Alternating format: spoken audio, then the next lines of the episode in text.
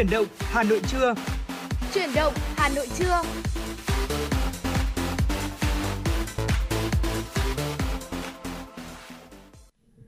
Được gửi lời chào tới quý vị thính giả, quý vị thân mến, từ phòng thu của chương trình chuyển động Hà Nội trưa thì chúng tôi đã quay trở lại với quý vị vẫn là Phương Nga và Trọng Khương ở từ chương trình sáng nay. Và quý vị thân mến, chúng ta đã bắt đầu một ngày làm việc mới rồi và một buổi sáng thì đã dần trôi qua. Không biết là quý vị ờ, quay trở lại với công việc của mình ờ, sau một kỳ nghỉ dài 5 ngày như thế nào? Có những câu chuyện thú vị nào muốn chia sẻ với chúng tôi thì cũng có thể tương tác với chương trình thông qua hai kênh tương tác quen thuộc. Số đường dây nóng nóng 024 3773 6688 cùng với lại trang fanpage của chương trình FM96 gạch nối Thời sự Hà Nội quý vị nhé. Và thưa quý vị, trong 120 phút của chương trình, chúng tôi sẽ cập nhật gửi đến cho quý vị những thông tin thời sự đáng chú ý, những nội dung chúng tôi đã chuẩn bị để chia sẻ, bàn luận cùng với quý vị. Và trong ờ, khung giờ thứ hai của chương trình chuyển động Hà Nội trưa sẽ có một tọa đàm mà chúng tôi đã thực hiện ờ, và xin mời quý vị hãy cùng cố định tần số để lắng nghe. Hãy đồng hành với chúng tôi trên tần số FM 96 MHz cũng như là trên trang web hanoionline.vn để có thể cập nhật những thông tin uh, hữu ích quý vị nhé. Vâng ạ và 120 phút trực tiếp sắp tới thì ờ, như đã hẹn thì tôi sẽ gửi đến quý vị rất là nhiều những nội dung như là tin tức đáng quan tâm. À, còn ngay bây giờ thì trước khi đến với những phần nội dung đó hãy cùng thư giãn một chút với một ca khúc ừ, rất là vui một ca khúc dễ thương với sự thể hiện của ca sĩ trẻ có nghệ danh là Huy, bất bình thường. Mời quý vị cùng thưởng thức.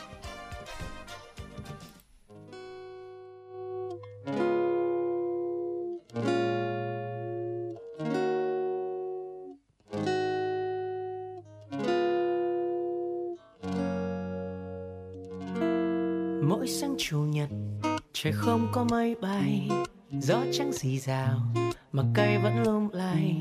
Lén ngắt thử một nhành hoa nắm trong tay. Liệu anh còn đang say? Thấy bất bình thường, tự dưng muốn yêu thương. Quá bất bình thường, vì ai nên vấn vương. Mỗi sáng chủ nhật, trời không có mây bay, trời không có mây bay và trong mơ anh hái bông hoa anh cài lên tóc em, rồi nắm đôi tay của em. Nhạc vang lên theo trái tim anh từng nhịp bước đến bên em. Chợt anh như cái ngốc say sưa nụ cười trên mắt em, người nói những câu dịu êm. Chẳng một ai đánh thuế giấc mơ nên sợ chỉ cứ mơ mộng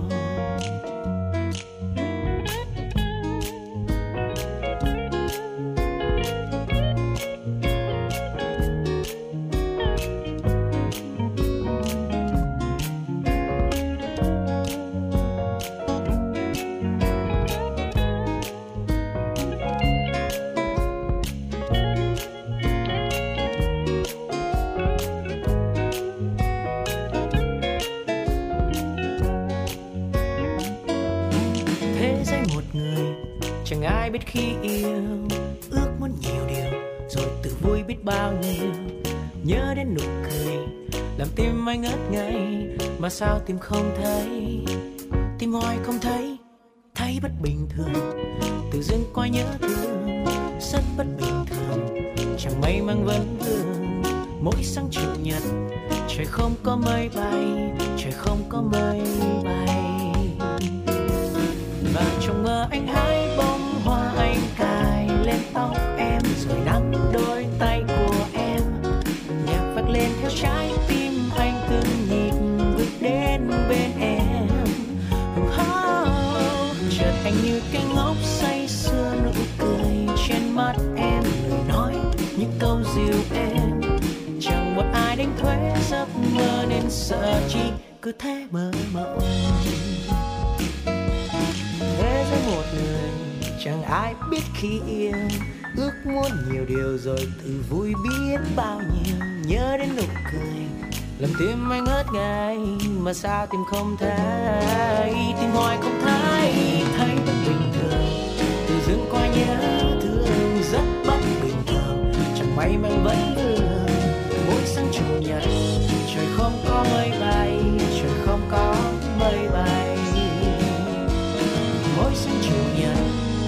không có mây bay trời không có mây bay.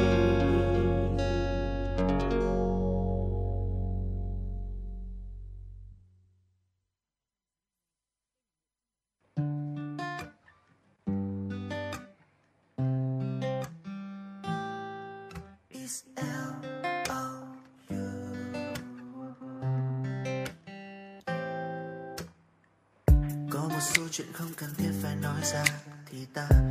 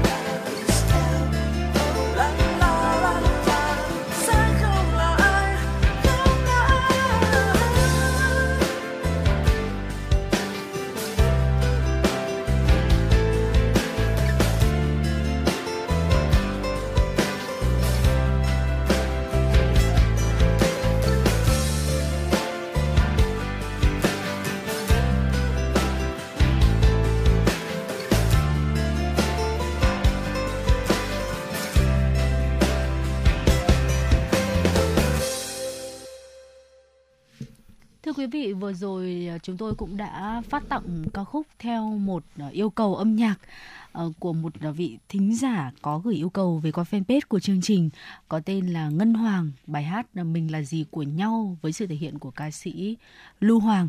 Ờ, còn thì bây giờ thì chúng ta sẽ cùng bắt đầu ngay với dòng chảy tin tức trong chương trình chuyển động Hà Nội trưa nay với những tin tức trong nước đáng quan tâm đầu tiên. Thưa quý vị, Ủy ban nhân dân thành phố Hà Nội kiến nghị Bộ Công an đẩy mạnh xã hội hóa công tác phòng cháy chữa cháy trên tất cả các lĩnh vực, thẩm duyệt, kiểm tra, kiểm định, huấn luyện cho các đơn vị đủ điều kiện kinh doanh dịch vụ về phòng cháy chữa cháy, không quy định riêng nhiệm vụ này cho lực lượng cảnh sát phòng cháy chữa cháy và cứu nạn cứu hộ như hiện nay. Đây là nội dung kiến nghị trong báo cáo số 126 của Ủy ban nhân dân thành phố Hà Nội về việc thực hiện nghị quyết số 99 của Quốc hội về tiếp tục hoàn thiện, nâng cao hiệu lực hiệu quả thực hiện chính sách pháp luật về phòng cháy và chữa cháy giai đoạn 2020-2022. Ủy ban nhân dân thành phố Hà Nội kiến nghị chính phủ chỉ đạo các bộ ngành địa phương kịp thời tham mưu xây dựng, sửa đổi, bổ sung, ban hành mới các quy định, tiêu chuẩn, quy chuẩn kỹ thuật có liên quan đến phòng cháy chữa cháy và cứu nạn cứu hộ, quy chuẩn kỹ thuật địa phương về phòng cháy chữa cháy và cứu nạn cứu hộ đối với một số loại hình cơ sở đặc thù của mỗi địa phương quy định chế độ chính sách hỗ trợ cho lực lượng làm công tác phòng cháy chữa cháy và cứu nạn cứu hộ tương xứng với tính chất, yêu cầu nhiệm vụ, có chính sách cụ thể để khuyến khích động viên mọi tầng lớp nhân dân tham gia hoạt động phòng cháy chữa cháy. Hà Nội cũng kiến nghị Bộ Công an không quy định cơ quan quản lý nhà nước định kỳ 6 tháng, một năm bắt buộc phải kiểm tra an toàn về phòng cháy chữa cháy đối với từng cơ sở, cơ quan quản lý nhà nước chỉ tiến hành thanh tra hoặc kiểm tra theo chuyên đề, chuyên ngành, đột xuất. Theo Cục Quản lý Lao động ngoài nước, Bộ Lao động Thương binh và Xã hội, đến nay đã có hơn 23.000 người đăng ký dự thi năng lực tiếng Hàn. Tuy nhiên, Hàn Quốc chỉ chọn 12.000 lao động đi làm việc theo chương trình EPS năm 2023 với tỷ lệ trọi sấp xỉ 2 lấy 1. Cụ thể, trong phân bổ số lượng lao động nước ngoài, năm 2023, Hàn Quốc tuyển chọn 12.000 lao động Việt Nam. Cụ thể, ngành sản xuất chế tạo là 6.344 người, ngành xây dựng 901 người, nông nghiệp 841 người, ngư nghiệp là 4.035 người. Kết quả đăng ký dự kỳ thi tiếng Hàn và kiểm tra tay nghề cho người lao động dự tuyển chương trình EPS đi làm việc tại Hàn Quốc cho thấy có 23.412 người lao động đăng ký dự thi. Người lao động sẽ phải làm bài thi tiếng Hàn trên máy tính theo hình thức trắc nghiệm. Điểm số tối thiểu đạt yêu cầu qua vòng 1 đối với ngành sản xuất chế tạo là 110 điểm, ngành xây dựng và ngành nông nghiệp là 80 điểm, ngành ngư nghiệp là 60 điểm trên thang điểm tối đa là 200 điểm. Số ứng viên đạt yêu cầu về tiếng Hàn được chọn tham dự kiểm tra tay nghề và đánh giá năng lực của các ngành được lựa chọn với số lượng bằng 110% chỉ tiêu của từng ngành, được phân bổ theo tiêu chí lấy theo điểm số từ trên cao xuống. Thời gian dự thi tại hạt tại Hà Nội từ ngày 8 tháng 5 đến ngày 10 tháng 6 và Đà Nẵng là diễn ra từ ngày 9 tháng 5 đến ngày 10 tháng 6. Tổng cục Thống kê vừa công bố trong tháng 4 năm 2023, cả nước có gần 16.000 doanh nghiệp thành lập mới với số lao động đăng ký hơn 119.000 người, tăng 28,5% về số lao động so với tháng 3. Người lao động làm việc tại các doanh nghiệp là đối tượng tham gia bảo hiểm xã hội bắt buộc, nên chính sách bảo hiểm xã hội sẽ bao phủ đến nhóm lao động này.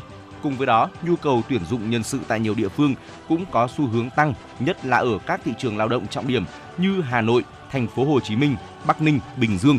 Đi vào các lĩnh vực ngành nghề thì một số lĩnh vực cũng đang cần nguồn nhân sự lớn trong tương lai gần.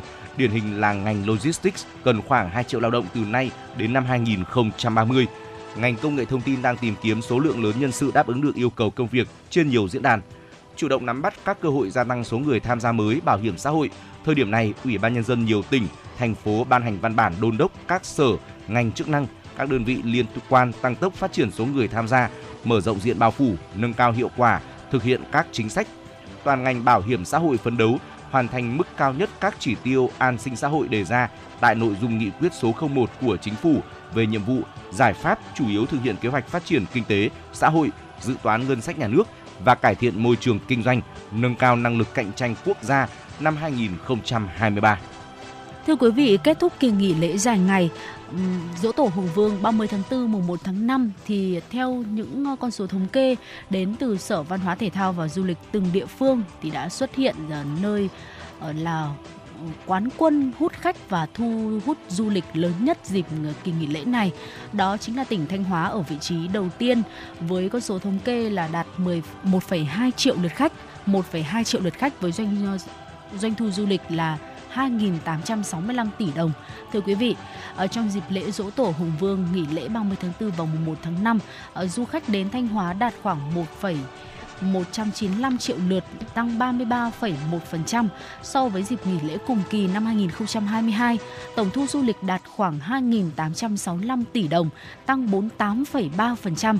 Với lượng khách trên thì Thanh Hóa là địa phương đón nhiều khách du lịch nhất trong dịp lễ vừa qua. Trước đó, năm ngoái 2022, Thanh Hóa cũng giữ vị trí quán quân về lượng khách khi đón được tổng cộng 898.000 lượt du khách, tổng thu từ du lịch đạt 1.960 tỷ đồng. Với thủ đô Hà Nội của chúng ta thì à, xếp ở vị trí số 6. Theo thông tin từ Sở Du lịch Hà Nội trong 5 ngày nghỉ lễ vừa qua thì Hà Nội đón 719.000 lượt khách, trong đó có 69.500 lượt khách quốc tế và 650.000 lượt khách nội địa. Tổng thu từ khách du lịch ước đạt 2.400 tỷ đồng. Quý vị và các bạn thân mến, đó là một số những thông tin đáng chú ý chúng tôi cập nhật gửi đến cho quý vị. Vẫn còn những rất nhiều những nội dung khác nữa ở phần sau của chương trình. Hãy cố định tần số 96 MHz và tiếp tục đồng hành với Trọng Khương, Phương Nga quý vị nhé. Còn bây giờ thì mời quý vị cùng quay trở lại với không gian âm nhạc của FM96 với ca khúc Tứ Phủ, sự thể hiện của Hoàng Thị Linh, một sáng tác của nhạc sĩ Hồ Hoài Anh.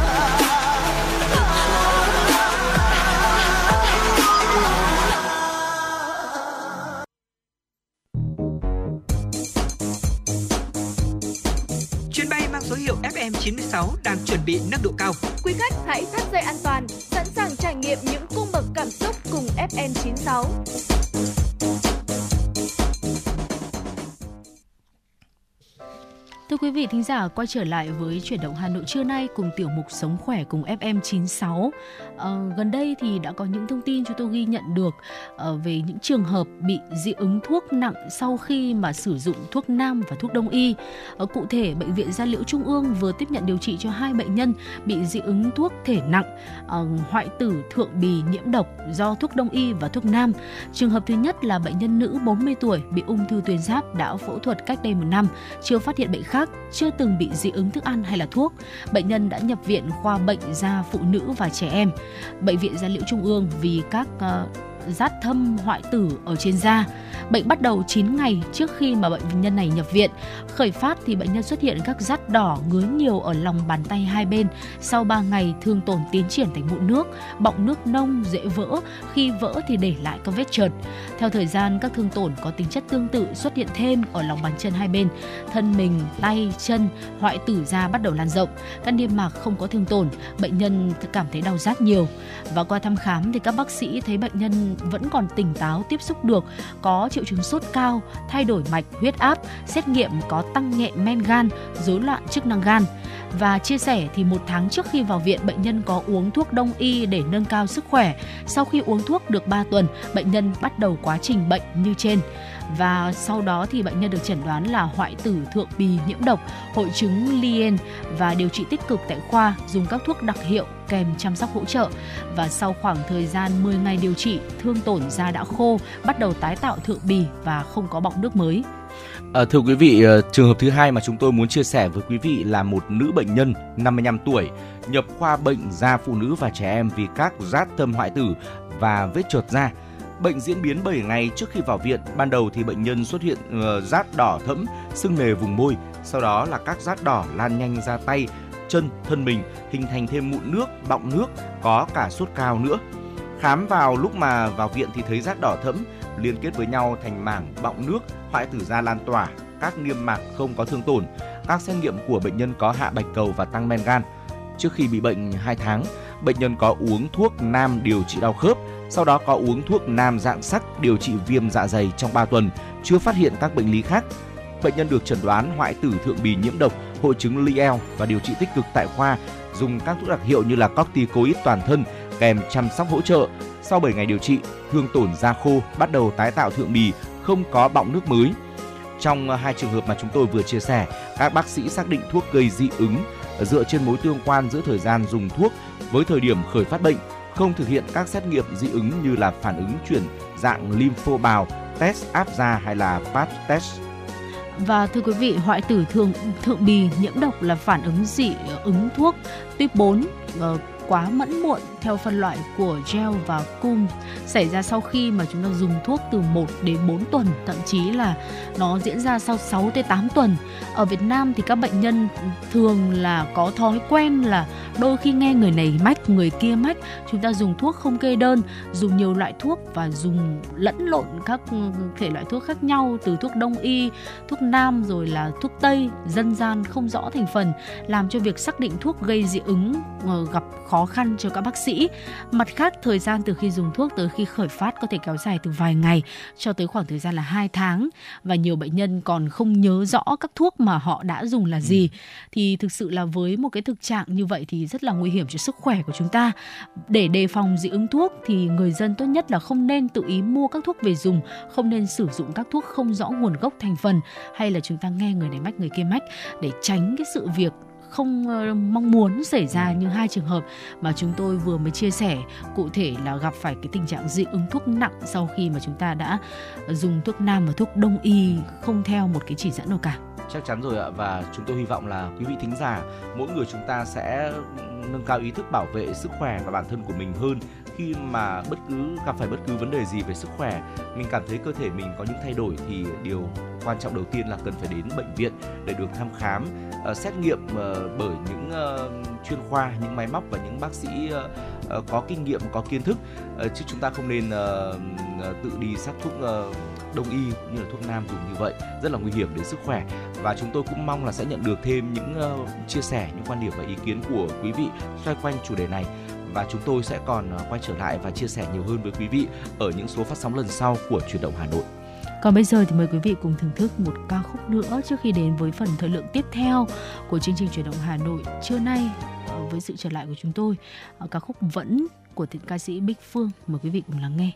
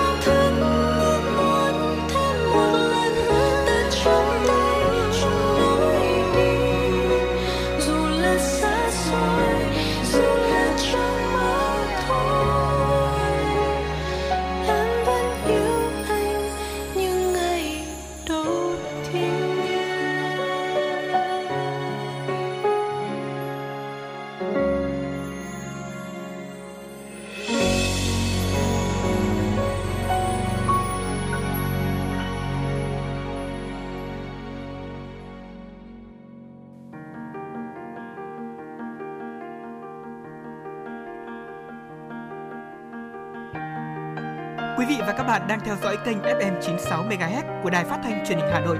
Hãy giữ sóng và tương tác với chúng tôi theo số điện thoại 024 3773 6688.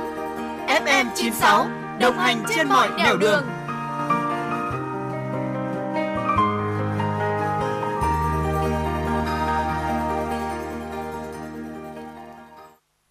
Thưa quý vị, cùng tiếp tục cập nhật những tin tức trong nước đáng quan tâm mà biên tập viên Kim Anh vừa gửi về. Quy định của Sở Giáo dục và Đào tạo Hà Nội ngày 18 tháng 5 tới, 30 phòng giáo dục và đào tạo quận, huyện, thị xã phải công khai kế hoạch tuyển sinh mầm non lớp 1, lớp 6 năm học 2023-2024. Nội dung kế hoạch tuyển sinh phải nêu rõ đối tượng, độ tuổi tuyển sinh và đặc biệt là phải phân chia cụ thể địa bàn tuyển sinh đối với từng trường trên địa bàn, làm căn cứ để phụ huynh học sinh đăng ký tuyển sinh. Cũng theo yêu cầu của Sở, trong quá trình xây dựng kế hoạch tuyển sinh, các phòng giáo dục và đào tạo lưu ý việc phân tuyến tuyển sinh và giao chỉ tiêu tuyển sinh cho từng trường phải phù hợp với điều kiện cơ sở vật chất, đội ngũ của từng trường, bảo đảm đủ chỗ học cho học sinh, chỉ tiêu, số lớp, số học sinh trên lớp, số học ờ, số lớp học 2 buổi một ngày phải phù hợp với số phòng học của trường, trong đó dành ưu tiên cho các phòng phục vụ học tập và học 2 buổi một ngày. Các phòng giáo dục và đào tạo phải có giải pháp hạn chế học sinh trái tuyến ở những trường có số lớp quá cao. Nếu sĩ số học sinh trên lớp vượt so với quy định của điều lệ trường học, phòng giáo dục và đào tạo phải có văn bản báo cáo Ủy ban nhân dân quận huyện thị xã, báo cáo Sở Giáo dục và Đào tạo Hà Nội không để xảy ra hiện tượng quá tải học sinh ở các trường học. Các đơn vị tiếp tục thực hiện các giải pháp nhằm tăng chất lượng công tác tuyển sinh, tăng cường cơ sở vật chất cho các nhà trường, tăng số học sinh được học 2 buổi một ngày và giảm số học sinh trái tuyến. Công tác tuyển sinh vào trường mầm non, tuyển sinh lớp 1, lớp 6 năm học 2023 2024 của thành phố Hà Nội bắt đầu từ ngày mùng 1 tháng 7 năm 2023.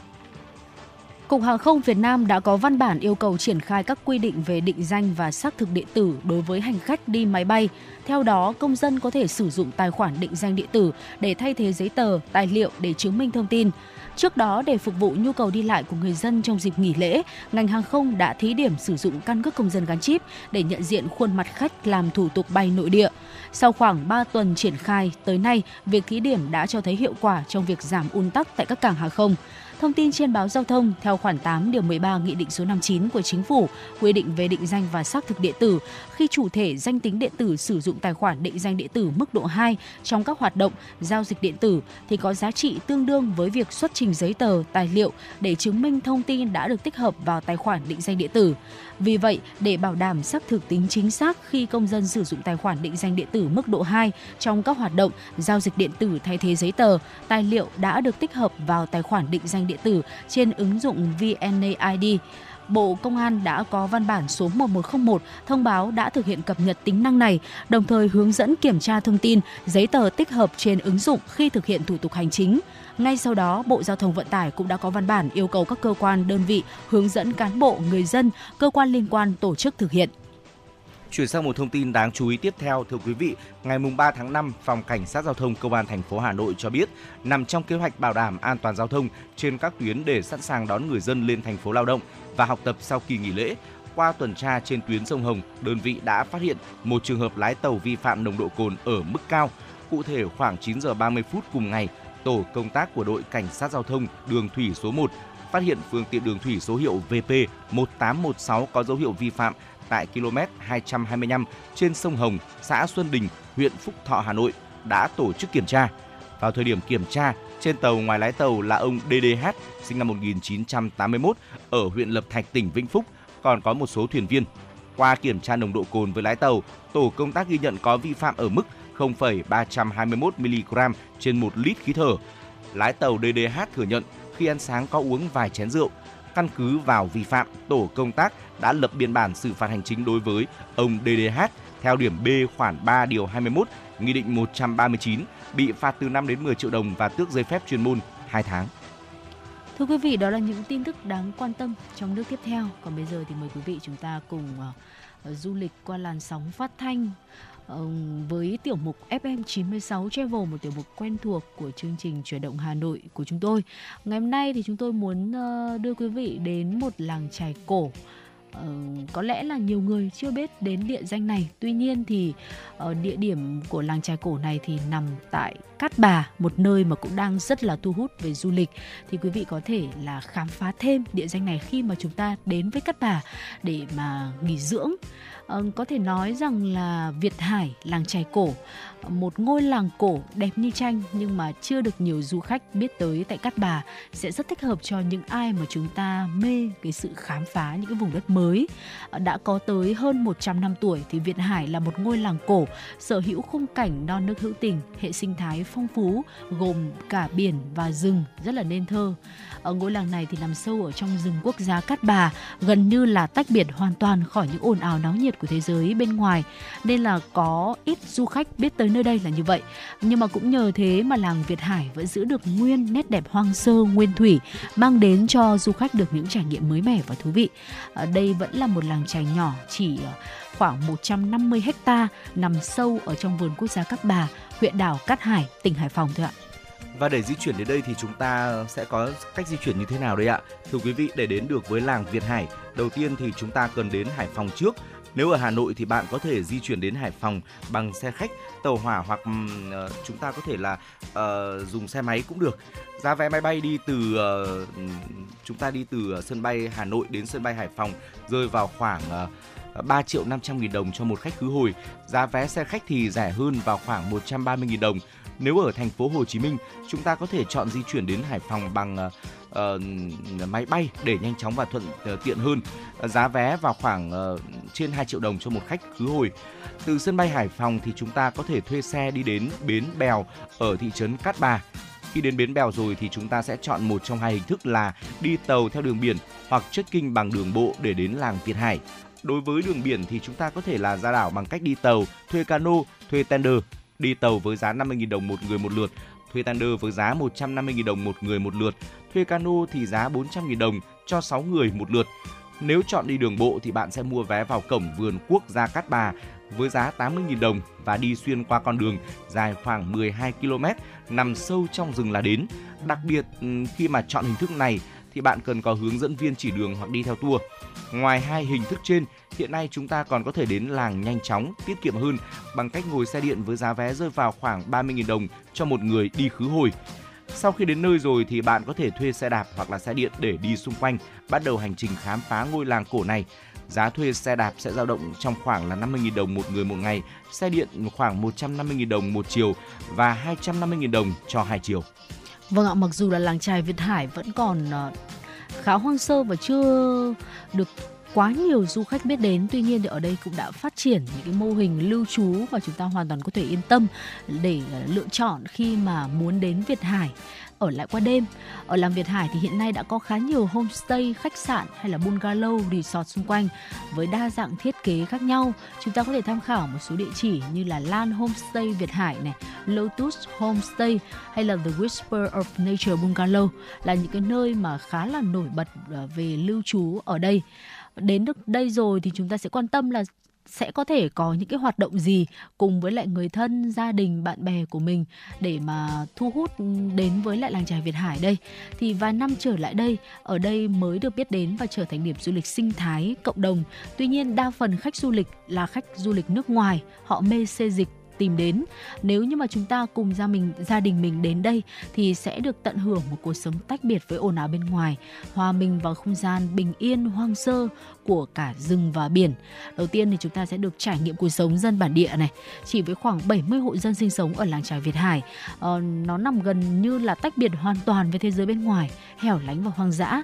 Người dân ở đây hầu như là vẫn giữ cuộc sống khá nguyên thủy chủ yếu chỉ sinh sống bằng nghề trài lưới nông nghiệp nên là không khí rất là trong lành lành thuần khiết ở Việt Hải thì không có chợ, các hàng quán phục vụ ăn uống cũng rất là ít. Đến đây thì gia đình chúng ta sẽ có cơ hội trải nghiệm cuộc sống của người dân bản địa, làm quen với văn hóa địa phương một cách gần gũi nhất. Ờ, mọi người có thể làm quen với các hoạt động như là bắt cá, hái rau, nhóm bếp để tự mình chuẩn bị cho một bữa ăn giản dị của gia đình. Ở ngoài ra du khách có thể cùng nhau đi tản bộ, thăm thú quanh quang cảnh của làng, hòa mình vào không khí trong lành và nghe tiếng chim hót rất là thư thái. Ở tới làng thì chúng ta có thể ghé ghé thăm ngôi nhà lá của gia đình bà Phạm Thị Hoát được bảo tồn để phục vụ khách du lịch tham quan. Căn nhà được làm cách đây đã 40 năm với lối kiến trúc đặc trưng của những căn nhà Bắc Bộ xưa, mái lá, nhà tranh vách đất gồm một gian chính và một gian bếp. Đặc biệt là chúng ta còn có thể tận mắt nhìn thấy quy trình nấu rượu, chăn nuôi của người dân Việt Hải tại đây. Và thưa quý vị, ờ, được mẹ thiên nhiên ban tặng cho những tạo tác tuyệt vời, làng trai Việt Hải nằm lọt thỏm trong không gian mênh mông, thơ mộng của núi rừng, sở hữu những ngọn núi đá vôi hùng vĩ, cánh đồng lúa xanh mướt và cả các bãi biển trong xanh đẹp như tranh vẽ. Đến đây thì ờ, gia đình chúng ta có thể là cùng nhau đạp xe quanh làng này, vừa vận động nhẹ nhàng, vừa khám phá những điểm đến nổi bật và thưởng thức vẻ đẹp mà thiên nhiên ban tặng cho ngôi làng nhỏ bé này. Chắc chắn sẽ là một trải nghiệm tuyệt vời, bạn không thể bỏ qua khi đến đây. Hoạt động mà khá nhiều du khách yêu thích, đặc biệt là các gia đình có con nhỏ, là hóa thân thành ngư dân khi đến làng trài. Mọi người sẽ được đi thuyền cùng ngư dân bản địa để thu hoạch tôm cá ở các nhà nổi. Sau đó thì bạn có thể uh, hóa thân thành người nông dân khi mà được tham quan những cánh đồng xanh mướt mắt. Người lớn thì được hướng dẫn để tham gia cày ruộng cùng người dân. Trẻ em có thể là ghé thăm trang trại chăn nuôi trâu, bò, lợn, gà để cho chúng ăn. Với lợi thế về địa lý, địa hình lý tưởng khi nằm bên dòng biển trong xanh, uốn mình quanh những dãy núi cao hùng vĩ, treo thuyền kayak tại làng Việt Hải là hoạt động thú vị mà gia đình bạn nên thử khi mà đến đây. Các bố mẹ có thể là cùng em nhỏ ngồi trên chiếc thuyền, mặc áo phao, trèo xuôi theo dòng nước trong vắt, chậm chậm băng qua những hang động hùng vĩ, ngắm nhìn thiên nhiên chủ phú tốt tươi, chụp ảnh khi thấy những loài chim rừng quý hiếm đậu trên những mỏm đá, chắc chắn là những trải nghiệm tuyệt vời. Và đến đây thì chúng ta cũng không thể bỏ qua được uh, trải nghiệm leo núi. Chinh phục ừ. những ngọn núi hùng vĩ cũng là trải nghiệm thú vị, thu hút rất là nhiều du khách đến đây. Ở đây thì có tour trekking cho những du khách thích chinh phục dành cho người lớn. Cảm giác đứng trên đỉnh núi treo leo, hít thở bầu không khí trong lành, phóng tầm mắt ra xa, quan sát toàn cảnh thiên nhiên sẽ để lại trong lòng quý vị và các bạn những cảm xúc mới lạ mãi chẳng bao giờ phai đâu ạ.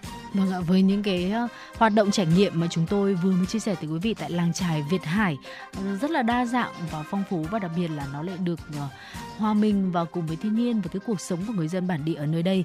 Thì chắc chắn là chúng ta sẽ có thêm lý do có thêm một cái gợi ý để chúng ta dành ra khoảng một buổi hoặc thậm chí là cả một ngày trong chuyến đi ghé thăm đảo Cát Bà của Hải Phòng chẳng hạn ờ, để cho chúng ta có thể làm phong phú thêm cái trải nghiệm của mình ở trong cái chuyến đi du lịch này.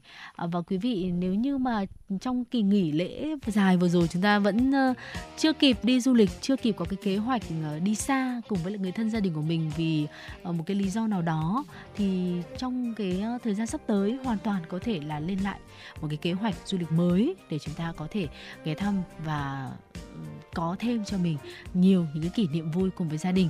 À, còn bây giờ thì mời quý vị chúng ta cùng quay trở lại với không gian âm nhạc của FM96 một ca khúc tiếp theo chúng tôi gửi tặng sau khi uh, tiểu mục FM96 Travel vừa rồi. Và trước khi đến với những phần tin tức quốc tế đáng quan tâm mời quý vị cùng thưởng thức ca khúc ngọt um, thể hiện với tựa đề là xanh.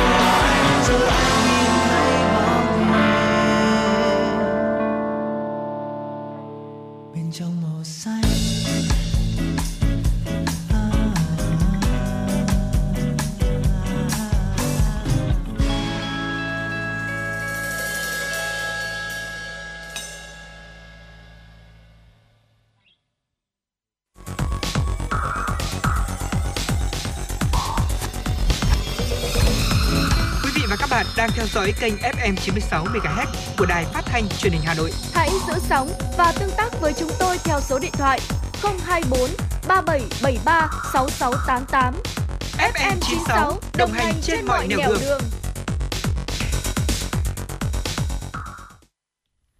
Thưa quý vị, cùng tiếp tục cập nhật những tin tức đáng quốc tế quan ờ, quốc tế quan tâm mà chúng tôi vừa mới nhận được từ biên tập viên Kim Anh. Quý vị và các bạn thân mến, theo thông báo của Quốc hội Thụy Điển, trang web của cơ quan này đã bị tấn công mạng gây ra tình trạng gián đoạn truy cập.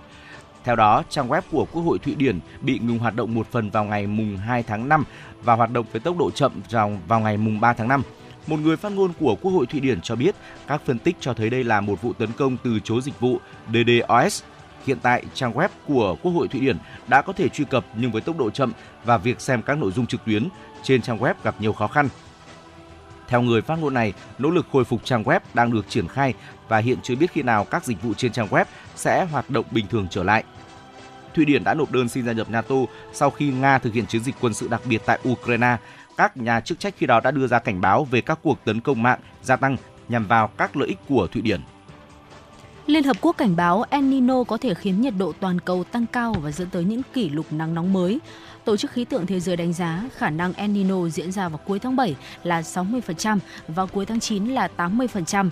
El Nino có thể sẽ mang lại một số tác động tích cực như là giúp vùng rừng sừng châu Phi giải tỏa cơn khát vì hạn hán kéo dài và giảm thiểu một số tác động khác có liên quan hiện tượng La Nina. Dù vậy, theo Tổ chức Khí tượng Thế giới, El Nino cũng có thể dẫn tới những hiện tượng khí hậu và thời tiết cực đoan, nên các nước cần chuẩn bị các hệ thống cảnh báo sớm hiệu quả để đảm bảo an toàn cho người dân. Ngày 11 tháng 5 tới là ngày cuối cùng tình trạng khẩn cấp y tế công cộng về virus corona ở Mỹ có hiệu lực. Kể từ ngày 12 tháng 5, khách nước ngoài khi vào Mỹ không cần phải chứng minh mình đã tiêm đủ các mũi vaccine ngừa COVID-19 và cung cấp bằng chứng đã tiêm phòng. Chính phủ Mỹ vào tháng 6 năm ngoái đã bỏ quy định người nước ngoài nhập cảnh vào Mỹ phải âm tính với COVID-19 nhưng vẫn giữ nguyên quy định họ phải tiêm phòng. Hơn một năm qua, Mỹ đã nghiên cứu biện pháp ứng phó dài hạn với COVID-19 giống như với bệnh cúm, với các mũi tiêm được cập nhật hàng năm nhằm vào chủng virus mới nhất, tập trung vào những người dễ bị tổn thương. Hiện 81% dân số Mỹ, tức khoảng hơn 270 triệu người, đã được tiêm ít nhất một liều vaccine COVID-19. Việc dỡ bỏ biện pháp bắt buộc cuối cùng được ban hành từ lúc COVID-19 đang diễn ra phức tạp là những dấu hiệu mới nhất cho thấy chính quyền Mỹ đang chuyển hướng xem COVID-19 là bệnh thông thường và đặc hữu Cảnh sát Đức và Italia vừa phối hợp bắt giữ hơn 100 đối tượng trong một cuộc trấn áp nhóm tội phạm khét tiếng có nguồn gốc từ Italia. Đây là một trong những mạng lưới tội phạm lớn nhất thế giới. Các vụ bắt giữ là một phần trong cuộc điều tra phối hợp giữa lực lượng an ninh Đức, Bỉ, Pháp, Italia, Bồ Đào Nha và Tây Ban Nha các nghi phạm bị buộc rửa ờ, các nghi phạm bị buộc tội rửa tiền, trốn thuế, lừa đảo, buôn lậu ma túy, tàng trữ và buôn bán vũ khí. Vụ bắt giữ này là kết quả của cuộc điều tra kéo dài hơn 3 năm của các lực lượng chức năng. Thưa quý vị, những tin tức quốc tế vừa rồi cũng đã ờ, dần khép lại khung giờ đầu tiên của chương trình chuyển động Hà Nội trưa nay. Ờ, chúng tôi sẽ còn quay trở lại với quý vị ờ, vào thời điểm 11 giờ với những nội dung tin tức đáng quan tâm tiếp theo. Còn bây giờ thì mời quý vị chúng ta cùng thưởng thức một giai điệu âm nhạc ca khúc Chờ anh nhé với sự thể hiện của Nguyễn Hoàng Dũng. Mời quý vị lắng nghe.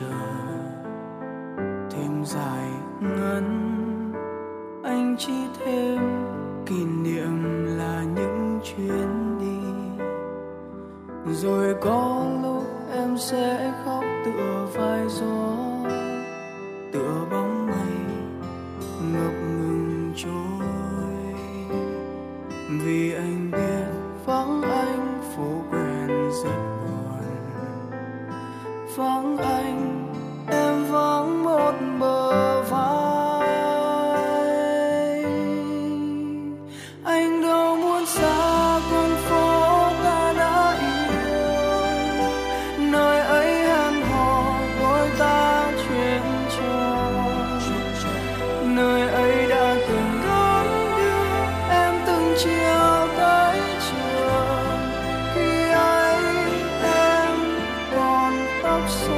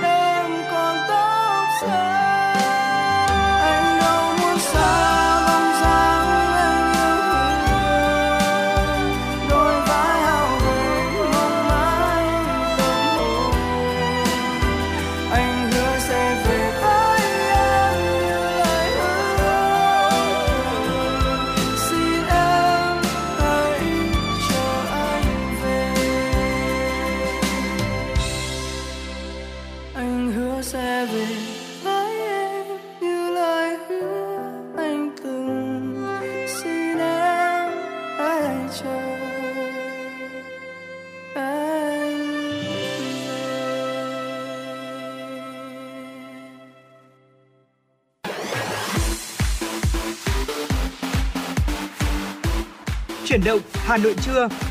Chuyển động Hà Nội trưa.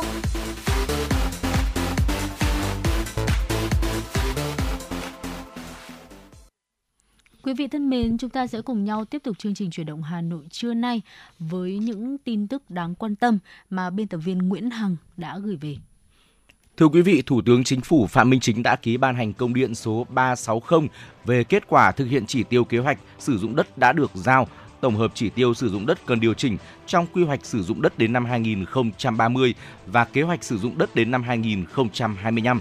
Công điện gửi Bộ trưởng các Bộ Tài nguyên và Môi trường, Kế hoạch và Đầu tư, Nông nghiệp và Phát triển Nông thôn, Xây dựng, Giao thông Vận tải, Chủ tịch Ủy ban Nhân dân các tỉnh, thành phố trực thuộc Trung ương nêu rõ nhằm đảm bảo quỹ đất cho thu hút đầu tư, phát triển kinh tế xã hội đáp ứng yêu cầu công nghiệp hóa, hiện đại hóa đất nước, phát triển hệ thống kết cấu hạ tầng đồng bộ, phát huy nguồn lực từ đất đai, Thủ tướng Chính phủ yêu cầu: một Chủ tịch Ủy ban nhân dân các tỉnh thành phố trực thuộc trung ương A. Khẩn trương chỉ đạo các cơ quan chức năng căn cứ quy hoạch tổng thể quốc gia thời kỳ 2021-2030, tầm nhìn đến năm 2050, nghị quyết số 81 2023 QH15 ngày 9 tháng 1 năm 2023 của Quốc hội quy hoạch sử dụng đất quốc gia thời kỳ 2021-2030, tầm nhìn đến năm 2050, Nghị quyết số 39 2021 QH15 ngày 13 tháng 11 năm 2021 của Quốc hội và yêu cầu phát triển kinh tế, xã hội của địa phương, tổng hợp đưa các chỉ tiêu sử dụng đất vào quy hoạch tỉnh, trình thẩm định phê duyệt theo quy định của pháp luật, chịu trách nhiệm toàn diện về số liệu tổng hợp, việc đề xuất đưa các chỉ tiêu sử dụng đất vào quy hoạch và việc khai thác, sử dụng hiệu quả, tiết kiệm quỹ đất theo quy hoạch. Triển khai lập trình phê duyệt kế hoạch sử dụng đất 5 năm 2021-2025 cấp tỉnh, ra soát điều chỉnh quy hoạch, kế hoạch sử dụng đất hàng năm cấp huyện để làm căn cứ giao đất, cho thuê đất, cho phép chuyển mục đích sử dụng đất đáp ứng nhu cầu phát triển kinh tế, xã hội. B. Trên cơ sở chỉ tiêu, sử dụng đất đã được Thủ tướng Chính phủ phân bổ tại quyết định số 326 ngày 9 tháng 3 năm 2023 ra soát đánh giá kết quả thực hiện, bao gồm tỷ lệ lấp đầy các khu cụm công nghiệp, khu kinh tế, khu công nghệ cao, tỷ lệ sử dụng đất cho các mục tiêu sản xuất kinh doanh, phát triển kết cấu hạ tầng. Trường hợp nhu cầu sử dụng đất có phát sinh tăng giảm so với chỉ tiêu đất được Thủ tướng Chính phủ phân bổ gửi Bộ Tài nguyên và Môi trường và Văn phòng Chính phủ trước ngày 20 tháng 5 năm 2023 để tổng hợp báo cáo Thủ tướng Chính phủ. 2. Trên cơ sở tổng hợp báo cáo nhu cầu sử dụng đất của các địa phương, Bộ Tài nguyên và Môi trường chủ trì phối hợp với các bộ ngành có liên quan tổng hợp, tham mưu chính phủ trình Quốc hội xem xét, điều chỉnh quy hoạch sử dụng đất quốc gia thời kỳ 2021-2030, tầm nhìn đến năm 2050 và kế hoạch sử dụng đất quốc gia 5 năm 2021-2025 tại kỳ họp tháng 10 năm 2023. Bộ trưởng các bộ Kế hoạch Đầu tư, Nông nghiệp và Phát triển Nông thôn, Xây dựng, Giao thông Vận tải, Bộ trưởng, Chủ nhiệm Văn phòng Chính phủ và các bộ, ngành có liên quan phối hợp với Bộ Tài nguyên và Môi trường để báo cáo Chính phủ, trình Quốc hội xem xét điều chỉnh quy hoạch, kế hoạch sử dụng đất quốc gia đến năm 2030. Bộ trưởng các bộ, thủ trưởng cơ quan ngang bộ, cơ quan thuộc chính phủ, chủ tịch Ủy ban nhân dân các tỉnh thành phố trực thuộc trung ương chịu trách nhiệm trước Thủ tướng Chính phủ và pháp luật trong việc tổ chức thực hiện công điện này. Ngày 3 tháng 5, Đảng Cộng sản Việt Nam và Đảng Cộng sản Cuba đồng tổ chức hội thảo lý luận lần thứ 5 với chủ đề Một số vấn đề lý luận và thực tiễn về xây dựng chủ nghĩa xã hội tại Việt Nam và Cuba. Phát biểu tại phiên bế mạc hội thảo, đồng chí Roberto Morales Ojeda, Ủy viên Bộ Chính trị, Thường trực Ban Bí thư Đảng Cộng sản Cuba nhấn mạnh ý kiến trong một cuộc cách mạng đích thực, chiến thắng là sự học hỏi về tầm quan trọng của việc không ngừng học hỏi trong quá trình phát triển và hoàn thiện nhận thức đồng chí Roberto Morales Ocheda đánh giá qua 4 phiên làm việc, các đại biểu đã thảo luận rõ ràng, minh bạch về hoạt động của hai đảng, vai trò của đảng trong sự phát triển kinh tế, chính trị, xã hội trong quá trình hoàn thiện các mô hình xây dựng chủ nghĩa xã hội phù hợp với lịch sử và đặc thù của mỗi nước, về lý luận và thực tiễn các chuyên đề có ý nghĩa thiết thực với hai đảng. Đánh giá hội thảo lý luận lần này đã thành công tốt đẹp, đồng chí Roberto Morales Ojeda cho rằng đây là một hoạt động thể hiện quan hệ đoàn kết đặc biệt, truyền thống giữa hai đảng ngày càng bền chặt, là tấm gương cho các mối quan hệ hợp tác giữa các lực lượng chính trị cùng chung ý thức hệ trong một thế giới ngày càng phức tạp.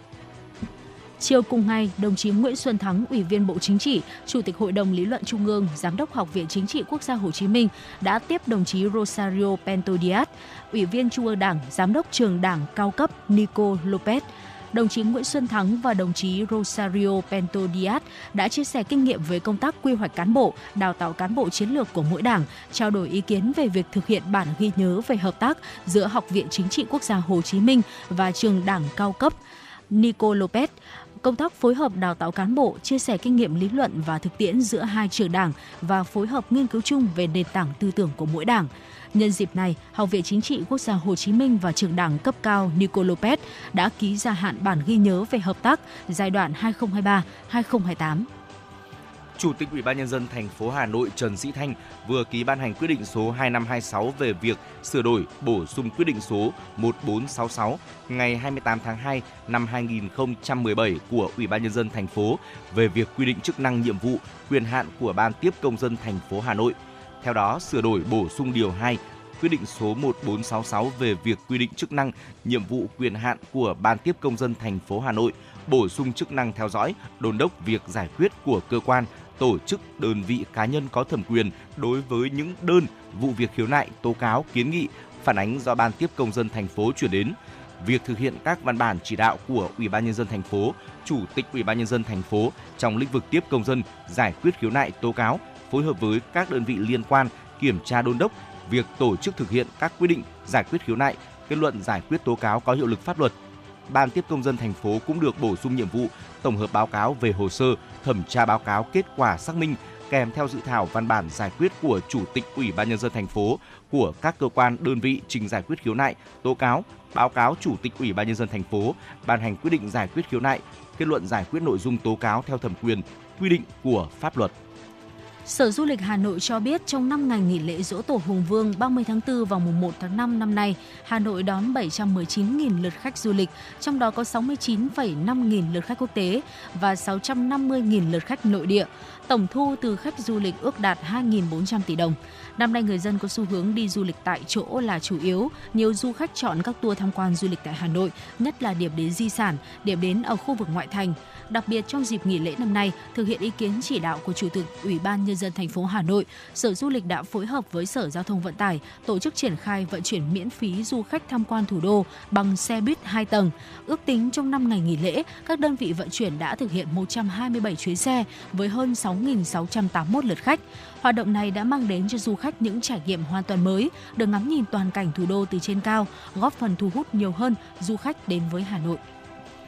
Các khu điểm tham quan du lịch trên địa bàn thành phố cũng ra mắt nhiều chương trình, sản phẩm mới cũng như tổ chức các hoạt động kích cầu sôi nổi, hấp dẫn, thu hút khách du lịch đến tham quan và trải nghiệm tiêu biểu như hoạt động trải nghiệm bắn thử nỏ thần tại khu di tích quốc gia đặc biệt Cổ Loa, hoạt động văn hóa với chủ đề Ngày hội non sông thống nhất đậm sắc màu các dân tộc tại làng văn hóa các dân tộc Việt Nam, chương trình khởi động mùa hè tại khu du lịch sinh thái vui chơi giải trí Tuần Châu Hà Nội, chương trình lễ hội chào hè Aloha Summer tại công viên Thiên đường Bảo Sơn, vân vân. Các điểm đến thu hút nhiều du khách như di tích quốc gia đặc biệt Văn Miếu Quốc Tử Giám đón khoảng 30.000 lượt khách, Hoàng thành Thăng Long đón 31,4 nghìn lượt khách, khu du lịch Ao Vua đón gần 17,3 nghìn lượt khách, vườn quốc gia Ba Vì đón 17.000 lượt khách, bảo tàng dân tộc học đón 11.000 lượt khách, làng cổ Đường Lâm đón khoảng 10.000 lượt khách. Trong dịp này, Sở Du lịch Hà Nội phối hợp với Ban Quản lý Lăng Chủ tịch Hồ Chí Minh tổ chức tặng hơn 40.000 xuất quà cho du khách đến tham quan Lăng Bác. Trong các kỳ lễ lớn của đất nước sắp tới như là ngày sinh nhật Bác 19 tháng 5 và Quốc khánh mùng 2 tháng 9, Sở tiếp tục phối hợp với Ban Quản lý Lăng Chủ tịch Hồ Chí Minh tổ chức tặng quà cho du khách. Dự kiến trong năm 2023, tổng số quà tặng sẽ lên đến 80.000 suất. Đây là hoạt động có ý nghĩa thể hiện tình cảm của người Hà Nội đối với nhân dân cả nước và du khách tới thăm thủ đô. Qua đó xúc tiến quảng bá điểm đến du lịch, góp phần tiếp tục xây dựng hình ảnh thủ đô Hà Nội là một điểm đến an toàn, thân thiện, chất lượng hấp dẫn. Dịp này, các khách sạn trên địa bàn đã triển khai một số hình thức kích cầu như giảm giá phòng, giá dịch vụ từ 10 tới 50%.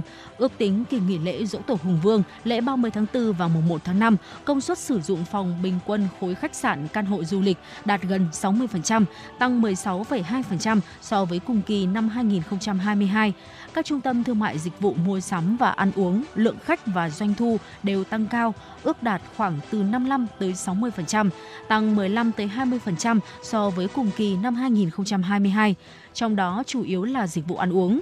Để đảm bảo môi trường du lịch an toàn, lành mạnh, Sở Du lịch Hà Nội tăng cường thanh tra, kiểm tra việc chấp hành các quy định pháp luật về hoạt động lữ hành, hướng dẫn viên, vận chuyển khách du lịch, xử lý các hành vi đeo bám, trèo kéo, ép giá khách du lịch, tình trạng người ăn xin tại các điểm đến du lịch.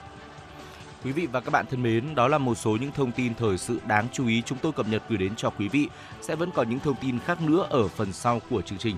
Tuy nhiên bây giờ sẽ là thời lượng dành cho âm nhạc. Mời quý vị cùng lắng nghe một giai điệu âm nhạc tiếp theo đây chúng tôi gửi đến cho quý vị.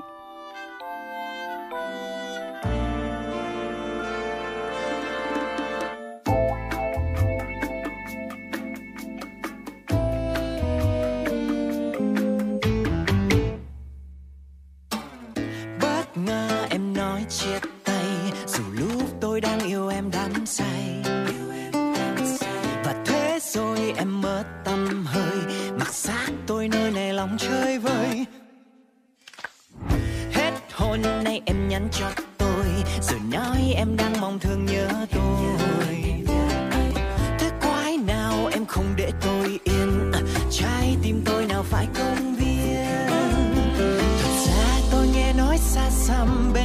sống không vui nên em mới quay về thăm.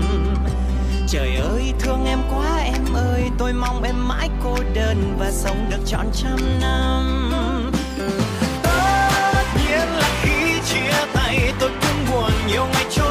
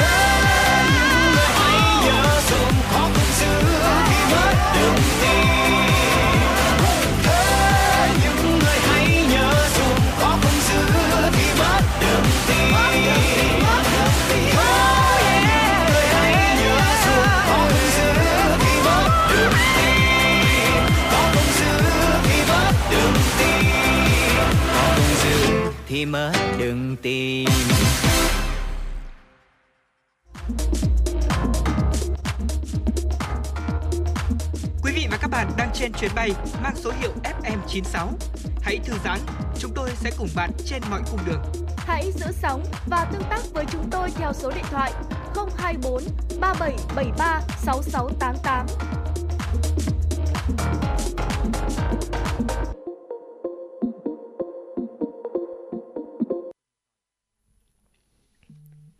Thưa quý vị, cùng tiếp tục chương trình chuyển động Hà Nội trưa nay với những tin tức từ ngày hôm nay mùng 4 tháng 5 cùng với cả nước, học sinh trên địa bàn thành phố Hà Nội chính thức đăng ký dự thi tốt nghiệp trung học phổ thông năm 2023 theo hình thức trực tuyến trên hệ thống quản lý thi của Bộ Giáo dục và Đào tạo, địa chỉ http 2 2 chéo thí sinh thi thpt quốc gia edu vn Kỳ thi tốt nghiệp trung học phổ thông năm 2023 diễn ra trong hai ngày 28 và 29 tháng 6. Cả nước có 65 hội đồng thi, mỗi hội đồng thi có một mã số tương ứng từ 01 đến 65. Hội đồng thi Sở Giáo dục và Đào tạo Hà Nội có mã số 01. Học sinh bắt buộc phải khai vào phiếu đăng ký dự thi tên và mã số hội đồng thi. Học sinh lớp 12 đang học tại các trường trung học phổ thông, trung tâm giáo dục nghề nghiệp, giáo dục thường xuyên trên địa bàn thành phố cần ghi nhớ thông tin này khi đăng ký dự thi tốt nghiệp trung học phổ thông năm nay. Trước băn khoăn của một số học sinh về việc nên đăng ký bao nhiêu nguyện vọng xét tuyển đại học năm 2023 để bảo đảm cơ hội trúng tuyển cao nhất và tránh lãng phí, bởi các em phải nộp lệ phí trong mỗi nguyện vọng, đại diện Bộ Giáo dục và Đào tạo cho rằng mỗi học sinh nên cân nhắc đăng ký từ 5 tới 7 nguyện vọng. Theo quy chế tuyển sinh đại học, trong kỳ tuyển sinh năm 2023, học sinh được đăng ký không giới hạn số lượng nguyện vọng. Đây là một thuận lợi lớn, song cũng đòi hỏi học sinh phải cân nhắc để đưa ra quyết định lựa chọn nhằm bảo đảm cơ hội trúng tuyển cao, đúng nguyện vọng mình yêu thích nhất và không quá tốn kém kinh phí. Theo Bộ Giáo dục và Đào tạo, các em nên cân nhắc số lượng nguyện vọng phù hợp, không nên đăng ký ít quá vì có năm có học sinh chỉ đăng ký duy nhất một nguyện vọng và không trúng tuyển. Học sinh cần ghi nhớ nguyên tắc, dù đăng ký bao nhiêu nguyện vọng thì phải đặt nguyện vọng mình yêu thích nhất lên trên, rồi đến các nguyện vọng tiếp theo. Phần mềm hỗ trợ xét tuyển của Bộ Giáo dục và Đào tạo sẽ giúp học sinh được trúng tuyển vào nguyện vọng cao nhất trong số nguyện vọng mà các em đã đăng ký và đủ điều kiện trúng tuyển.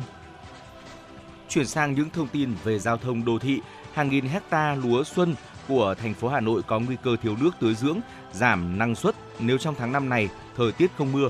Để bảo đảm nguồn nước phục vụ sản xuất nông nghiệp, các cấp ngành của thành phố đang triển khai nhiều giải pháp, trong đó ưu tiên đầu tư cải tạo, nâng cấp nhiều công trình thủy lợi. Cụ thể, thực hiện chỉ đạo của Thủ tướng Chính phủ, Bộ Nông nghiệp và Phát triển Nông thôn đang chuẩn bị khởi công xây dựng trạm bơm phù sa ở thị xã Sơn Tây.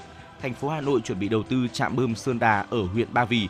Sở Nông nghiệp và Phát triển Nông thôn đã hoàn thành công tác kiểm tra, đề xuất các cấp ngành ưu tiên nguồn lực đầu tư cải tạo, nâng cấp, xây mới 5 trạm bơm, Trung Hà huyện Ba Vì, Xuân Phú huyện Phúc Thọ, Bá Giang huyện Đan Phượng, ấp Bắc huyện Đông Anh, Giã Chiến Liên Mạc quận Bắc Từ Liêm.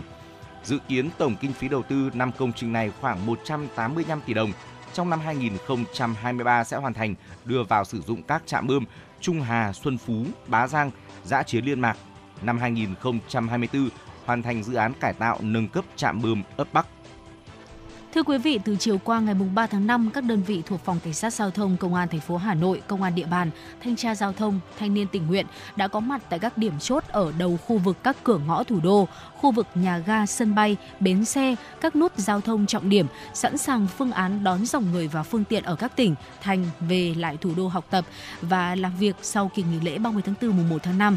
Tính đến 18 giờ chiều qua, trên các tuyến đường cửa ngõ, trục xuyên tâm qua thành phố, vành đai 2, vành đai 3, nhiều phương tiện cùng lúc đổ về, tuy đông nhưng không ùn ứ. Ở khu vực cầu Trương Dương thông thoáng hơn ngày thường, các lực lượng cảnh sát giao thông, công an địa bàn, thanh tra giao thông, thanh niên tình nguyện tiếp tục bám đường bảo đảm an toàn giao thông.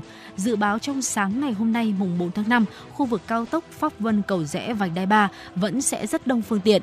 Cục Cảnh sát giao thông đã sử dụng các tổ công tác đi xe mô tô kịp thời nhắc nhở người tham gia giao thông không đi vào làn đường khẩn cấp, giữ khoảng cách an toàn, đảm bảo an toàn giao thông. Khi có dấu hiệu ùn tắc, các đơn vị sẽ phối hợp điều tiết giao thông để tạo điều kiện tốt nhất cho nhân dân trở lại thủ đô. Tin từ Cục Cảnh sát Giao thông, trong năm ngày nghỉ lễ, toàn quốc xảy ra 129 vụ tai nạn giao thông, làm chết 67 người, bị thương 90 người. So với năm ngày cùng kỳ năm 2022, giảm 9 vụ, giảm 5 người chết, giảm 16 người bị thương. Các vụ tai nạn chủ yếu xảy ra tại đường bộ, xảy ra 125 vụ, làm chết 64 người, bị thương 90 người. Đường sắt xảy ra 4 vụ, làm chết 3 người, không xảy ra tai nạn trên đường thủy. Cụ thể, trên đường bộ, lực lượng cảnh sát giao thông toàn quốc đã xử lý 49.371 trường hợp vi phạm, phạt tiền 107 tỷ 652,6 triệu đồng, tạm giữ 847 xe ô tô, 20.067 xe mô tô và 210 phương tiện khác, tước 11.033 giấy phép lái xe. Trên các tuyến cao tốc, kiểm tra, lập biên bản 552 trường hợp vi phạm, phạt tiền 1 tỷ 193,6 triệu đồng, tước giấy phép lái xe 119 trường hợp, tước phù hiệu 6 trường hợp, tạm giữ 21 phương tiện. Lực lượng cảnh sát đường thủy, công an các địa phương đã kiểm tra, phát hiện xử lý 567 trường hợp vi phạm, phạt tiền 832 triệu đồng, tước giấy phép, chứng chỉ chuyên môn 2 trường hợp. Cảnh sát giao thông công an các địa phương đã kiểm tra phát hiện xử lý 34 trường hợp vi phạm, phạt tiền 16 triệu đồng. Phòng Cảnh sát Giao thông Công an thành phố Hà Nội cho biết, nằm trong kế hoạch bảo đảm an toàn giao thông trên các tuyến để sẵn sàng đón người dân lên thành phố lao động và học tập sau kỳ nghỉ lễ. Qua tuần tra trên tuyến sông Hồng, đơn vị đã phát hiện một trường hợp lái tàu vi phạm nồng độ cồn ở mức độ cao. Cụ thể, sáng ngày 3 tháng 5, tổ công tác của đội cảnh sát giao thông đường thủy số 1 phát hiện phương tiện đường thủy số hiệu VP1816 có dấu hiệu vi phạm tại km 225 trên sông Hồng, xã Xuân Đình, huyện Phúc Thọ, Hà Nội, đã tổ chức kiểm tra. Vào thời điểm kiểm tra, trên tàu ngoài lái tàu sinh năm 1981 ở huyện Lập Thạch, Vĩnh Phúc còn có một số thuyền viên. Qua kiểm tra nồng độ cồn với lái tàu, tổ công tác ghi nhận có vi phạm ở mức 0,321 mg trên một lít khí thở. Lái tàu đã thừa nhận khi ăn sáng có uống vài chén rượu. Căn cứ vào vi phạm, tổ công tác đã lập biên bản xử phạt hành chính đối với lái tàu này và theo điểm B khoản 3 điều 21 Nghị định 139/2021 bị phạt từ 5 tới 10 triệu đồng và tước giấy phép chuyên môn 2 tháng. Lãnh đạo Cảng hàng không quốc tế Nội Bài cho biết, ngày 3 tháng 5, ngày cuối cùng của kỳ nghỉ lễ 30 tháng 4, mùng 1 tháng 5, sản lượng vận chuyển hàng không qua Cảng hàng không quốc tế Nội Bài dự kiến tăng cao, đạt khoảng 561 lượt chuyến bay, trong đó có 6 có 369 lượt chuyến bay quốc nội và 192 lượt chuyến bay quốc tế với hơn 92.000 lượt khách. Theo thống kê sơ bộ, trong 5 ngày nghỉ lễ, Cảng hàng không quốc tế Nội Bài đã phục vụ an toàn tuyệt đối gần 2.700 lượt chuyến bay và hơn 422.000 lượt hành khách. So sánh với cùng kỳ năm 2022 thì lượng chuyến bay và hành khách nội địa đạt mức tương đương trong khi sản lượng chuyến bay quốc tế tăng 86% và hành khách quốc tế tăng 299%. Trong những ngày cao điểm dịp lễ, sân bay Nội Bài đã áp dụng các biện pháp tăng cường kiểm soát an ninh hàng không cấp độ 1, đảm bảo an ninh an toàn tuyệt đối cho các chuyến bay chuyên cơ, chuyến bay thương mại đi hoặc đến, Cụ thể vào các khung giờ cao điểm, sân bay tích cực ứng dụng giải pháp công nghệ thông tin để chủ động nhân lực và trang thiết bị phục vụ, đồng thời tăng cường phối hợp với các bên để giải quyết nhanh mọi tình huống phát sinh. Do vậy, trong suốt kỳ nghỉ lễ tại đây không xảy ra hiện tượng ùn ứ cục bộ tại nhà ga. Thưa quý vị, sau những tin tức vừa rồi thì chúng tôi xin được chuyển sang phần thời lượng tiếp theo với ờ, nội dung tọa đàm ờ, với tựa đề tinh gọn hiệu quả từ mô hình chính quyền đô thị do phóng viên Trần Hằng thực hiện. Tọa đàm sẽ là cuộc trò chuyện của MC Thu Minh cùng với các vị khách mời. Mời quý vị cùng lắng nghe. Xin kính chào quý vị và các bạn. Thu Minh rất vui khi được gặp lại quý vị và các bạn trong chương trình tọa đàm được phát trên sóng của Đài Phát thanh Truyền hình Hà Nội. Quý vị và các bạn thân mến, thực hiện nghị quyết 97 2019 QH14 ngày 27 tháng 11 năm 2019 của Quốc hội và Nghị định 32 2021 NQCP ngày 29 tháng 3 năm 2021 của Chính phủ. Từ ngày 1 tháng 7 năm 2021, thành phố Hà Nội thực hiện thí điểm tổ chức mô hình chính quyền đô thị tại 175 phường thuộc 12 quận và thị xã Sơn Tây – sau hơn một năm thí điểm, nghị quyết đã đem lại những quả ngọt ban đầu, trong đó dễ nhận thấy nhất là bộ máy chính quyền trở nên gọn nhẹ, hoạt động nhanh, thông suốt hơn, từ đó đáp ứng tốt các yêu cầu của người dân hơn. Vậy nhưng hiệu quả cụ thể mà mô hình đem lại là gì? Để giải đáp câu hỏi này, Thu Minh cùng ekip chương trình Chuyển động Hà Nội đã có mặt tại thị xã Sơn Tây để gặp gỡ và trao đổi với các vị khách mời, những người đã và đang trực tiếp triển khai và thực hiện mô hình chính quyền đô thị. Vâng, chủ đề tọa đàm của chúng tôi muốn đề cập đến trong ngày hôm nay là tinh gọn hiệu quả từ mô hình chính quyền đô thị. Chúng tôi xin được trân trọng giới thiệu các vị khách mời tham gia chương trình.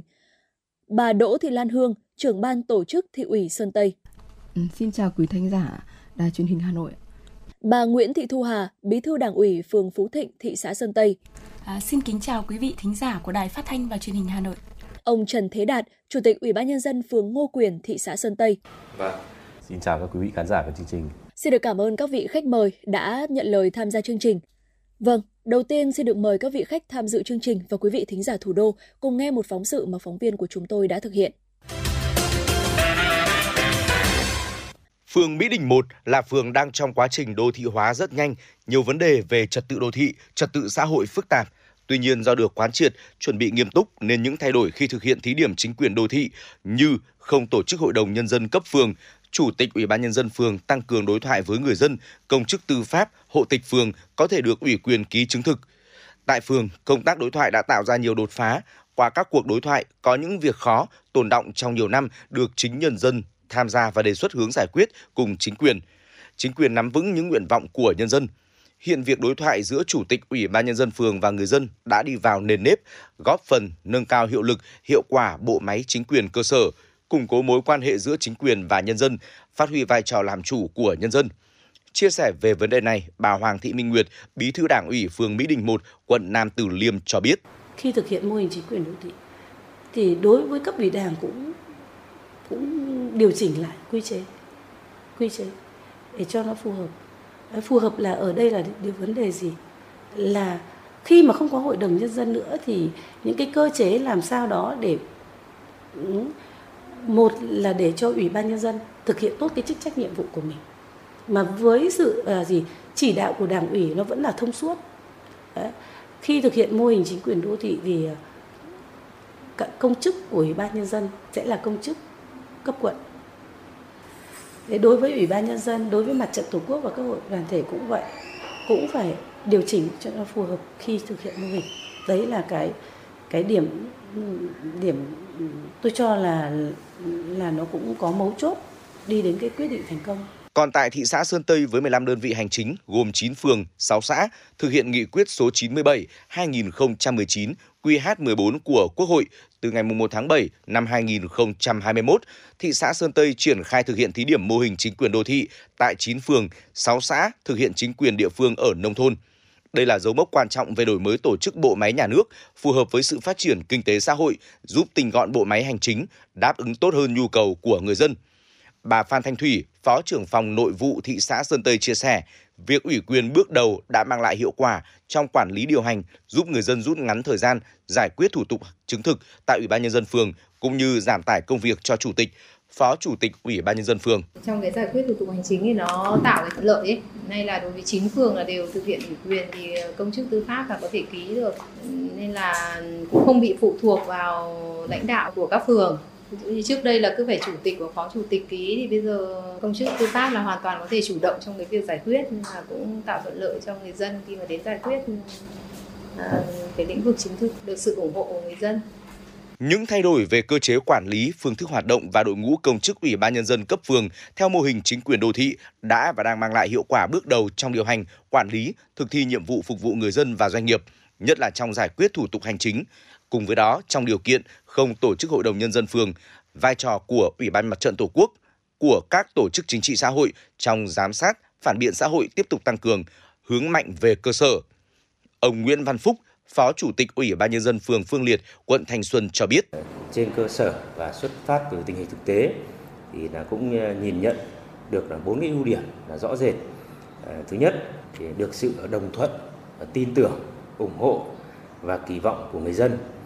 Thứ hai là cái phương thức hoạt động ờ, từ cái chế độ ờ, tập thể sang ờ, chế độ thủ trưởng để tạo điều kiện cho chủ tịch phường tính sáng tạo, quyết đoán trong cái điều hành công việc. Cái ưu điểm thứ ba thì đã tiết kiệm được thời gian và giải quyết được nhu cầu của người dân và doanh nghiệp. Cái thứ tư, ưu điểm thứ tư thì các cán bộ công chức phường được cấp trên quan tâm và cử đi tập huấn, Ờ, bồi dưỡng để đáp ứng được cái nhu cầu chuyên môn ờ, công việc được giao. Có thể thấy mô hình chính quyền đô thị đã bước đầu phát huy hiệu quả, bộ máy quản lý hành chính nhà nước tinh gọn, khắc phục sự trùng lập về chức năng, nhiệm vụ của các cơ quan, bảo đảm tính thống nhất, xuyên suốt, nâng cao hiệu lực, hiệu quả bộ máy hành chính nhà nước, phát huy tinh thần tự chủ, năng động của cán bộ, công chức, những thay đổi về cơ chế quản lý, phương thức hoạt động và đội ngũ công chức Ủy ban nhân dân cấp phường đã và đang mang lại hiệu quả bước đầu trong điều hành quản lý, thực thi nhiệm vụ phục vụ người dân và doanh nghiệp. Chính những thay đổi này đã góp phần thực hiện hiệu quả mục tiêu nhà nước của dân, do dân và vì dân. Dạ vâng, qua những ghi nhận của phóng viên thì có thể thấy rằng xuất phát từ đòi hỏi thực tiễn, mô hình chính quyền đô thị sau khi được áp dụng tại Hà Nội đã tạo nhiều chuyển biến tích cực.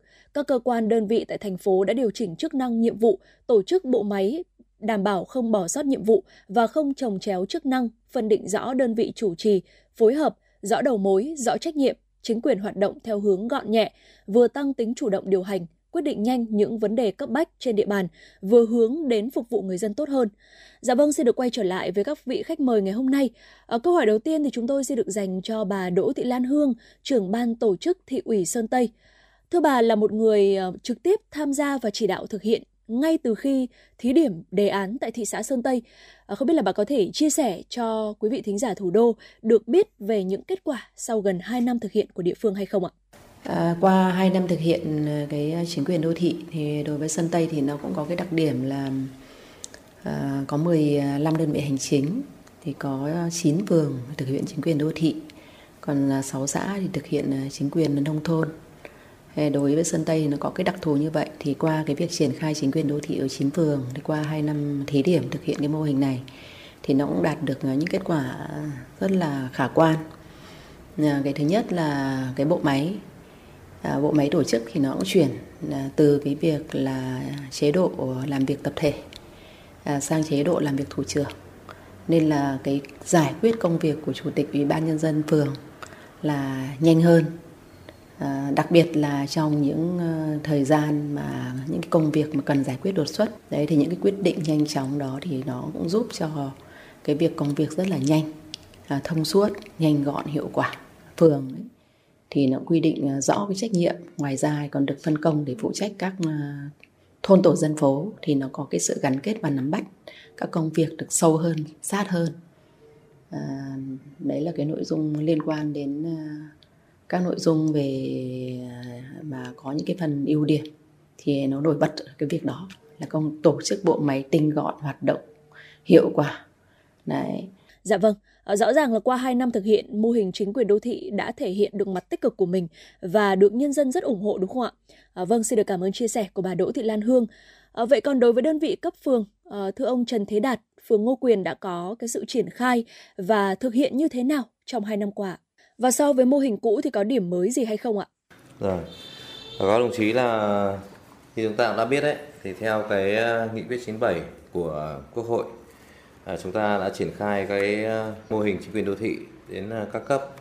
Về phường chúng tôi thì ờ, qua 2 năm thực hiện cái mô hình chính quyền đô thị thì đối với phường là từ ngày mùng 1 tháng 7 năm 21 chủ tịch, phó chủ tịch phường, công chức làm việc tại phường thì thuộc biên chế công chức của ủy ban nhân dân thị xã và đối với phường chúng tôi thì một số các vị trí thì còn thiếu thêm biên chế tuy nhiên thì chúng tôi cũng đã rất là linh hoạt, chủ động sắp xếp nhân sự, vừa làm việc chuyên môn cũng là vừa kiêm nhiệm các cái nhiệm vụ bán chuyên trách. Theo ờ, chúng tôi sẽ xếp các đồng chí theo cái năng lực và theo cái trình độ chuyên môn. Đến nay thì ờ, báo cáo đồng chí là hệ thống chính trị, đặc biệt là cái bộ máy chính quyền cũng đã nhanh chóng đi vào hoạt động có hiệu quả, bảo đảm giải quyết ờ, liên liên tục các cái hồ sơ thủ tục hành chính cho tổ chức và cho công dân.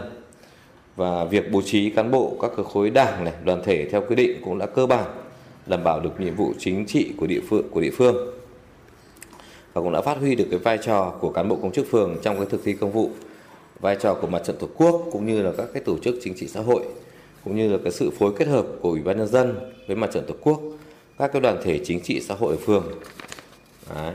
và khi thực hiện cái mô hình chính quyền đô thị thì cũng à, đảm bảo được cái hiệu quả hoạt động và đối với chúng tôi thì cái việc chuyển đổi công chức phường thành công chức uh, thuộc cái chỉ tiêu biên chế của ủy ban nhân thị xã cũng đã tạo điều kiện cho công chức phường yên tâm công tác. Các cái chủ tịch chủ tịch cũng như là các phó chủ tịch cũng ờ, nêu cao cái tính chủ động chịu trách nhiệm cho công việc thực hiện cái vai trò làm việc theo cái chế độ thủ trưởng. Về cái chế độ làm việc tại phường ấy thì báo cáo đồng chí là thực hiện quy chế làm việc thì phường cũng là làm việc theo chế chế độ thủ trưởng. Chủ tịch Ủy ban, Ủy ban nhân dân có trách nhiệm lãnh đạo quản lý điều hành công việc của phường theo cái quy chế làm việc của phường, bảo đảm nguyên tắc tập trung dân chủ và các cái quy định của pháp luật. Về cái hiệu quả thì báo cáo đồng chí là tôi cũng ví dụ về cái việc hiệu quả công việc. Ví dụ như là nâng cao cái trách nhiệm của công chức, uh, trách nhiệm của công chức và phục vụ cho người dân nhanh chóng thì uh, chủ tịch ủy ban phường cũng đã ban hành cái quyết định ủy quyền cho một công chức tư pháp hộ tịch là ký chứng thực bản sao từ bản chính chứng thực chữ ký việc ủy quyền chứng thực thì đã tạo điều kiện cho công dân tổ chức khi làm cái thủ tục chứng thực thủ tục uh, chiếm phần lớn trong cái cái cái thủ tục hành chính ở phường qua hai năm qua thì báo cáo công chí là cái việc triển khai thực hiện thì đa số người dân trên địa bàn phường cũng đều bày tỏ cái sự hài lòng khi đến làm thủ tục hành chính tại phường. Các cái hồ sơ được giải quyết nhanh chóng, tiết kiệm thời gian, chi phí cho tổ chức cá nhân thì cũng rất là đúng quy định. À, cái việc phục vụ lấy nhân dân làm trung tâm, góp phần nâng cao hiệu quả hoạt động của chính quyền, thúc đẩy phát triển kinh tế xã hội của địa phương. Dạ vâng, ở việc thực hiện nhiệm vụ với phương châm là lấy nhân dân làm trung tâm thì đã góp phần nâng cao hiệu quả hoạt động của chính quyền cơ sở. Xin được cảm ơn chia sẻ của ông Trần Thế Đạt. À, thưa bà Nguyễn Thị Thu Hà, với Phú Thịnh là một địa bàn đặc thù, à, tuy là phường thế nhưng mà vẫn còn nông nghiệp, nông dân. Vậy trong 2 năm thí điểm thực hiện thì phường đã thu được những kết quả như thế nào, thưa bà? Vâng, thì cũng theo tinh thần chung của một trong ba đơn vị của thành phố làm thí điểm chính quyền à, đô thị. Thì từ mùng 1 tháng 7 năm 2021 à, cho tới nay thì ừ, phường chúng tôi cũng uh, tuân thủ và triển khai trên cơ sở các cái văn bản đã được nghiên cứu và được tập huấn tuyên truyền. Thì việc thứ nhất là uh, chúng tôi cũng uh, thực hiện các cái nội dung À, thể hiện ở trong nghị quyết 97 và nghị định 32 Đấy. Thì à, đã tuyên truyền tới toàn thể nhân dân trên địa bàn phường. Thì chúng tôi cũng có những kết quả nhất định về mặt thuận lợi. Và qua quá trình thực hiện thì cũng thấy được những cái khó khăn và cần kiến nghị với các cấp, các ngành và cũng có những đề xuất.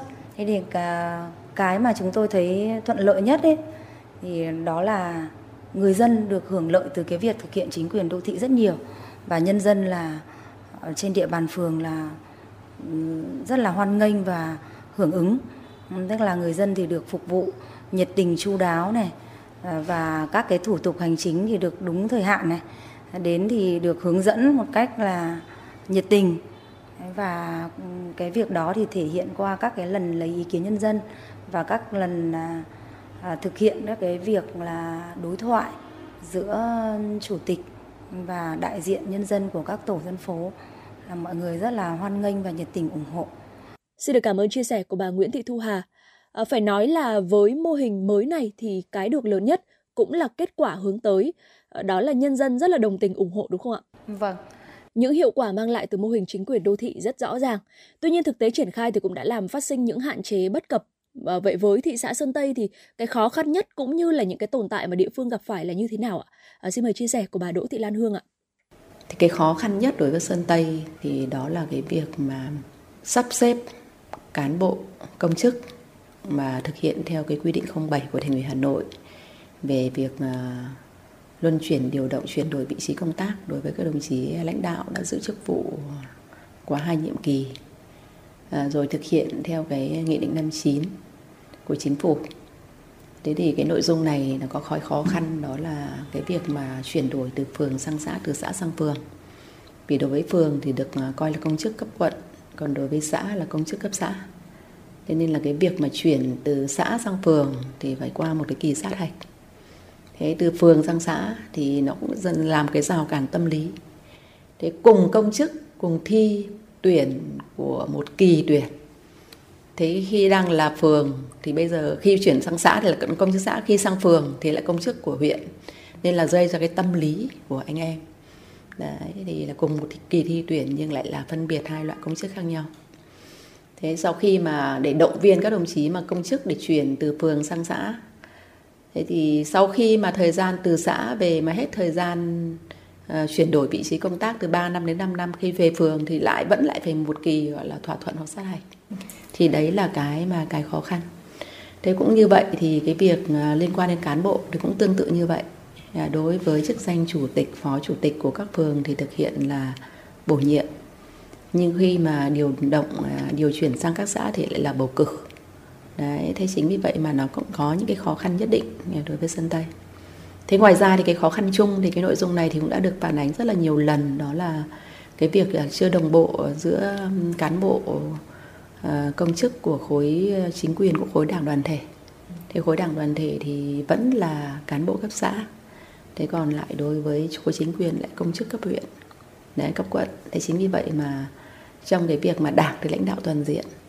Thế nhưng mà cái dù sao nó vẫn bị ảnh hưởng về cái phần tâm lý và rào cản cái nội dung thứ hai liên quan vấn đề cơ chế tài chính. Thực ra thì cũng có khó khăn là trong cái việc phân cấp ủy quyền thì nó chưa được rõ nét. Đấy chưa được cụ thể. Thế chính vì vậy mà trong cái một số những cái hoạt động để nó rõ nét về chính quyền đô thị thì nó chưa thực sự là chưa được rõ nét lắm. Thế còn nội dung nữa đây liên quan đến à, cái cơ chế tài chính ấy, thì trước đây là cấp ngân sách thế bây giờ không phải là cấp ngân sách nữa. Nó chỉ là một đơn vị dự toán. Thế và đầu mối thì là ủy ban nhân dân của phường. Nên tất cả cái phần nguồn chi của khối đảng đoàn thể thì lại phải qua chủ tịch ủy ban dân phường. Đấy là những cái vấn đề về khó khăn trong quá trình à, tổ chức triển khai thực hiện cái chính quyền đô thị. Là địa bàn đặc thù cho nên là ngoài những khó khăn về con người, tài chính thì Sơn Tây cũng có những khó khăn rất riêng biệt. À, vâng, xin được cảm ơn chia sẻ của bà Đỗ Thị Lan Hương. À, vậy với phường Ngô Quyền thì sao ạ? Trong quá trình triển khai thì à, những khó khăn mà phường gặp phải là như thế nào? Thưa ông Trần Thế Đạt. Về khó khăn vướng mắc thì báo cáo đồng chí là uh, cũng có rất là nhiều khó khăn vướng mắc uh, khi thực hiện cái mô hình mới. Uh, chúng tôi cũng đã tổng hợp và cũng đã báo cáo đồng chí một số những cái nội dung chính. Thứ nhất là cũng là việc chuyển đổi không đồng bộ giữa công chức uh, ủy ban dân phường và cán bộ khối đảng đoàn thể phường phần nào cũng đã ảnh hưởng đến cái tâm tư tâm lý của cán bộ khối đảng, đoàn thể. Thứ hai là chế độ tiền lương, thưởng phụ cấp của công chức phường thì còn thấp. Chưa động viên được các cán bộ công chức phường khi khối lượng công việc thì ngày càng nhiều, áp lực công việc thì ngày càng lớn. Thứ ba là việc điều chỉnh dự toán một số cái nhiệm vụ chi ngân sách. Các cái nhiệm vụ, nhất là cái nhiệm vụ cấp bách, đột xuất thì phường chưa được chủ động. Kịp thời do phụ thuộc vào cơ quan cấp trên tổng hợp xem xét. Chung theo ờ, cái nhiệm vụ của thị xã, theo quyết định của thị xã thứ tư là cơ chế chung cơ chế chi. Một số chủ tài khoản một ờ, một chủ tài khoản duy nhất do chủ tịch ủy ban dân làm chủ tài khoản đã hạn chế đến cái tính chủ động linh hoạt trong thực hiện chi ngân sách của đảng đoàn thể. Mặt khác thì kinh phí hoạt động của các tổ chức chính trị xã hội ở phường thì quá hạn chế dẫn tới cái ảnh hưởng đến việc triển khai các cái nhiệm vụ công tác của địa phương. Một nội dung nữa và các đồng chí là việc theo dõi tổng hợp kết quả thu ngân sách hàng tháng còn hạn chế do phường ấy, thì chi tổng hợp. Ờ, được các khoản thi, các khoản thu do ủy ban dân phường nộp ngân sách nhà nước. Còn còn các cái khoản chỉ tiêu khác, thu khác như lệ phí môn bài trước bạ không thu nhập ờ, cũng không theo dõi được như trước. Hiện nay thì ờ, một số các công chức cấp phường đảm nhận nhiều nhiệm vụ lĩnh vực chuyên ngành khác nhau, thực hiện các nhiệm vụ tham mưu cho chủ tịch ủy ban dân phường. Cũng cần phải am hiểu nhiều cái kiến kiến thức tổng hợp ví dụ như là cán bộ địa chính này à, xây dựng này, môi trường thì cũng phải nắm rõ được quy định của pháp luật về đất đai về xây dựng về môi trường và phải cập nhật rất là nhiều văn bản hướng dẫn thi hành trong khi đó thì khối lượng công việc ngày càng nhiều và nếu như mà năng lực trình độ cán bộ công chức mà không đảm bảo thì cũng rất khó khăn khi thực thi công vụ ảnh hưởng tới cái nhiệm vụ chung của phường Dạ vâng, xin được cảm ơn chia sẻ của ông Đạt. Ờ, và với phường Phú Thịnh thì những cái khó khăn lớn nhất khi mà mô hình chính quyền đô thị được đưa vào thử nghiệm thời gian qua là gì? Thưa bà Nguyễn Thị Thu Hà. Vâng, đối với cán bộ và anh em thực hiện cái mô hình chính quyền đô thị này thì thì cũng có vất vả hơn thế và cũng có gặp những khó khăn nhất định Đấy. Thế thứ nhất là khi mà thực hiện cái mô hình chính quyền đô thị với nhiều các cái tiêu chí mà phục vụ nhân dân như vậy ấy, thì mỗi đồng chí cán bộ công chức và nhân viên của phường đều phải ý thức được rằng là cái việc thực hiện mô hình chính quyền đô thị này là phải có sự tiến bộ hơn so với cả à, các cái hình thức triển khai công việc quản lý nhà nước trước đó. Thế và mỗi đồng chí khi mà à, được tuyên truyền và vận hành à, thì cũng đều phải tự tìm hiểu cái chức năng nhiệm vụ quyền hạn trong cái công việc của mình khi mà chuyển sang cái mô hình chính quyền đô thị là phải như nào. Đấy, thế là cũng có những cái áp lực riêng. Và cũng có những cái khó khăn về công việc thì như vậy này. Nhưng mà về vấn đề phụ cấp và lương thì cho đến thời điểm hiện nay thì cũng cũng chưa có cái gì mới. Theo theo như kế hoạch đấy. Còn à, cái khó khăn lớn nhất với chúng tôi khi thực hiện chính quyền đô thị là về vấn đề tài chính cái này là rất nhiều xã phường cũng ý kiến rồi. Để trước kia thì là tài chính của đảng và tài chính của của của chính quyền thì ờ, chủ tịch và bí thư thì đều là chủ tài khoản. Hiện nay thì bí thư lại không phải là chủ tài khoản nữa. Đấy nhưng mà tất cả các cái hồ sơ cũng đã điều chuyển xuống dưới này. Thế là nó cũng không linh hoạt mà các đồng chí bí thư uh, Ờ, cấp phường là các đồng chí cũng đã có ý kiến. Thì mong rằng mong rằng trong thời gian tới thì chúng ta cũng có những cái điều chỉnh. Thế và nguyện vọng của các đồng chí là cũng vẫn muốn là à, tài chính của đảng thì đồng chí bí thư làm chủ tài khoản và tài chính của chính quyền thì đồng chí chủ tịch làm chủ tài khoản. Đấy. Thế còn cho đến thời điểm này thì mọi việc cũng vẫn trơn tru và cũng hoạt động nhịp nhàng chúng tôi cũng chưa thấy có những cái gì mà nó khó khăn nổi cộm mà nhận được sự phản ứng từ phía nhân dân Xin được cảm ơn chia sẻ của bà Nguyễn Thị Thu Hà. Rõ ràng là chính quyền đô thị đòi hỏi cán bộ địa phương phải năng động hơn, chủ động hơn. Vậy thì xu hướng chính quyền đô thị này triển khai tới đây thì có hợp với xu thế chung của xã hội hay không? Xin được nghe chia sẻ của bà Đỗ Thị Lan Hương ạ. À, thực ra thì à, nếu như trong cái thời gian tới thì à, thành phố của mình thì cũng đang xây dựng cái luật thủ đô. Ờ, đối với sân Tây thì chúng tôi cũng được tiếp ừ, ba đoàn trong cái năm vừa rồi liên quan vấn đề về khảo sát ờ, đánh giá một đoàn của thành phố Hà Nội, một đoàn của ban đối chức thành ủy ờ, và một đoàn của Đại học Luật Hà Nội. Để đại học đặc biệt là Đại học Luật Hà Nội thì họ cũng đang được thành phố giao cái đề án về xây dựng luật thủ đô mới phân cấp ủy quyền. Thì đối với sân Tây thì cũng tham gia các ý kiến. Thì trong đó thì thực ra là cái mô hình chính quyền đô thị thì nó rất ưu việt. Đấy. Có cái là bây giờ mình đang thí điểm. Thì toàn bộ cái hệ thống văn bản, hướng dẫn các quy định từ của đảng, của pháp luật thì nó chưa được quy định rõ ràng, mới là thí điểm thôi. Chứ còn lại cái tính ưu việt nó hơn hẳn. Đấy hơn hẳn. Về, và cái mong muốn thì của sân tây thì cũng mong muốn là sẽ thực hiện chính quyền đô thị ờ, toàn bộ đối riêng đối với thị xã, tất cả luôn, ở các xã luôn. Đấy, để đồng bộ, để cái hoạt động nó sẽ nhanh hơn, hiệu quả hơn. Đấy và đối với, thực ra thì trước đây thì mọi người cũng hỏi cái việc rằng là khi thực, không thực hiện chính quyền đô thị à, thì à, không có hội đồng nhân dân, thì có đảm bảo cái sự dân chủ đối với nhân dân không? Thì cái việc này hoàn toàn là vẫn đảm bảo cái quyền lợi và sự dân chủ. Thứ nhất là cái giám sát thì có hội đồng nhân dân của cấp huyện giám sát, của thị xã giám sát. Cái thứ hai là giám sát qua mặt trận tổ quốc. Rồi thì nhân dân, thực sự cái nhân dân mà phát huy cái sự giám sát của nhân dân cái đó là cái mà rất là hiệu quả. Cái thứ hai là thực hiện tốt cái việc là tiếp dân giải quyết đơn thư. Đấy thì cái việc đó là các kênh thông tin và cái cái số lượng thời gian tiếp công dân thì của thị xã thực hiện rất là nghiêm túc. À, đối với các đồng chí lãnh đạo thị ủy ủy ban và các phòng ban ngành. Và thực ra cái tiếp dân để giải quyết nhanh thì còn còn nhanh hơn cả cái việc mà chờ đến các cuộc tiếp xúc cử tri để phản ánh. Đấy thế thì cái đó thì tôi nghĩ là không mất cái quyền dân chủ của nhân dân vẫn phát huy rất là tốt mà giải quyết một cách triệt để đặc biệt khi thực hiện chính quyền đô thị thì cái sự mạnh mẽ quyết liệt nhanh chóng hơn thì cái việc giải quyết những cái bức xúc của nhân dân thì lại còn nhanh hơn hiệu quả hơn Dạ vâng, rõ ràng là khi mà thực hiện chính quyền đô thị với sự vào cuộc mạnh mẽ, quyết liệt, nhanh chóng thì mọi cái khúc mắc của nhân dân đều sẽ được giải quyết nhanh nhất. Đây có lẽ chính là cái tính ưu việt nhất mà mô hình đem lại. À, xin được cảm ơn chia sẻ của bà Hương. Xin được tiếp tục được trao đổi với ông Trần Thế Đạt, Thưa ông, ờ, với những cái ưu việt như vậy thì để mô hình hoạt động hiệu quả trong thời gian qua, từ cơ sở các đồng chí có kiến nghị gì hay không ạ? Về đề xuất thì chúng tôi cũng có một vài những cái đề xuất như sau. Thứ nhất là cũng là đề xuất cấp có thẩm quyền là nghiên cứu cái cơ chế để chuyển cái công chức cái, cái chức danh cán bộ đảng đoàn thể sang thành cái công chức do thị xã quản lý đảm bảo cái tính đồng nhất Ờ, trong cái hệ thống chính trị của phường để cán bộ đảng đoàn thể có thể yên tâm được công tác.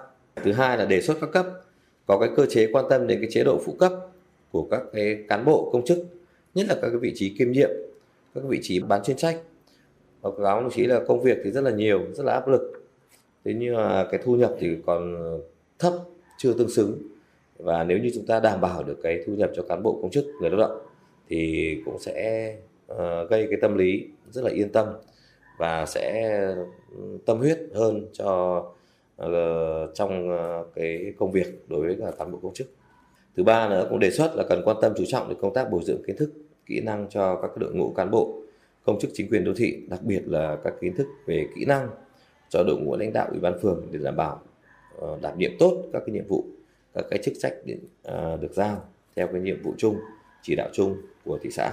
Báo cáo đồng chí là về cơ bản ấy thì ờ, chúng tôi ờ, trong uh, hệ thống lãnh đạo nhất là trong cái uh, lãnh đạo cấp phường chúng tôi mà khi chuyển đổi ra mô hình sang cái mô hình chính quyền đô thị thì chúng tôi cũng đã anh em cũng đã trao đổi rất là nhiều cùng nắm bắt.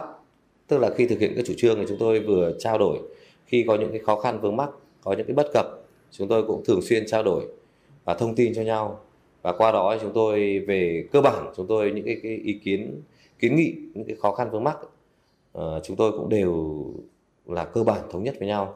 Nói chung ấy về mặt bằng thì các phường thì theo cái đặc thù và có đồng chí thì mỗi một phường nó có những cái cái cái cái cái đặc thù những cái hiện trạng nó riêng.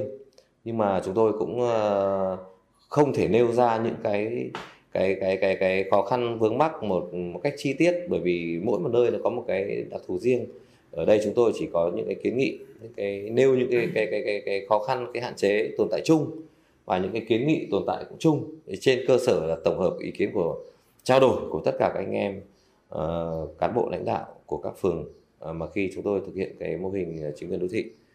Có đồng chí như vậy. Dạ vâng, việc sớm được bổ sung nguồn nhân lực cũng như là cơ sở được điều tiết nguồn thu là những cái kiến nghị rất là chính đáng từ thực tế cơ sở đúng không ạ? À, xin được cảm ơn ông à, Trần Thế Đạt. À, chúng tôi cũng muốn được nghe những chia sẻ cùng kiến nghị của bà Nguyễn Thị Thu Hà, Bí thư Đảng ủy phường Phú Thịnh ạ. Vâng, à, nếu như mà qua cái kết quả của hiện như này thì chúng tôi thấy là nó có những cái à, nổi trội hơn so với cái chính quyền địa phương trước đó nên là với quan điểm cá nhân của tôi thì tôi cũng xin đề nghị là tiếp tục được duy trì cái mô hình này. Thế và để cho nó đồng bộ ở thị xã Sơn Tây thì đề nghị là là bỏ hội đồng nhân dân cả cấp xã, cả cấp phường. Và nếu như cũng với cái ừ, thực hiện thí điểm, tôi nghĩ rằng là đối với địa bàn à, thị xã Sơn Tây ờ, nói riêng ấy, thì cái việc mà để cho nhất thể hóa bỏ cái hội đồng nhân dân cấp xã với cấp phường thì cũng chúng ta cũng nên đồng nhất.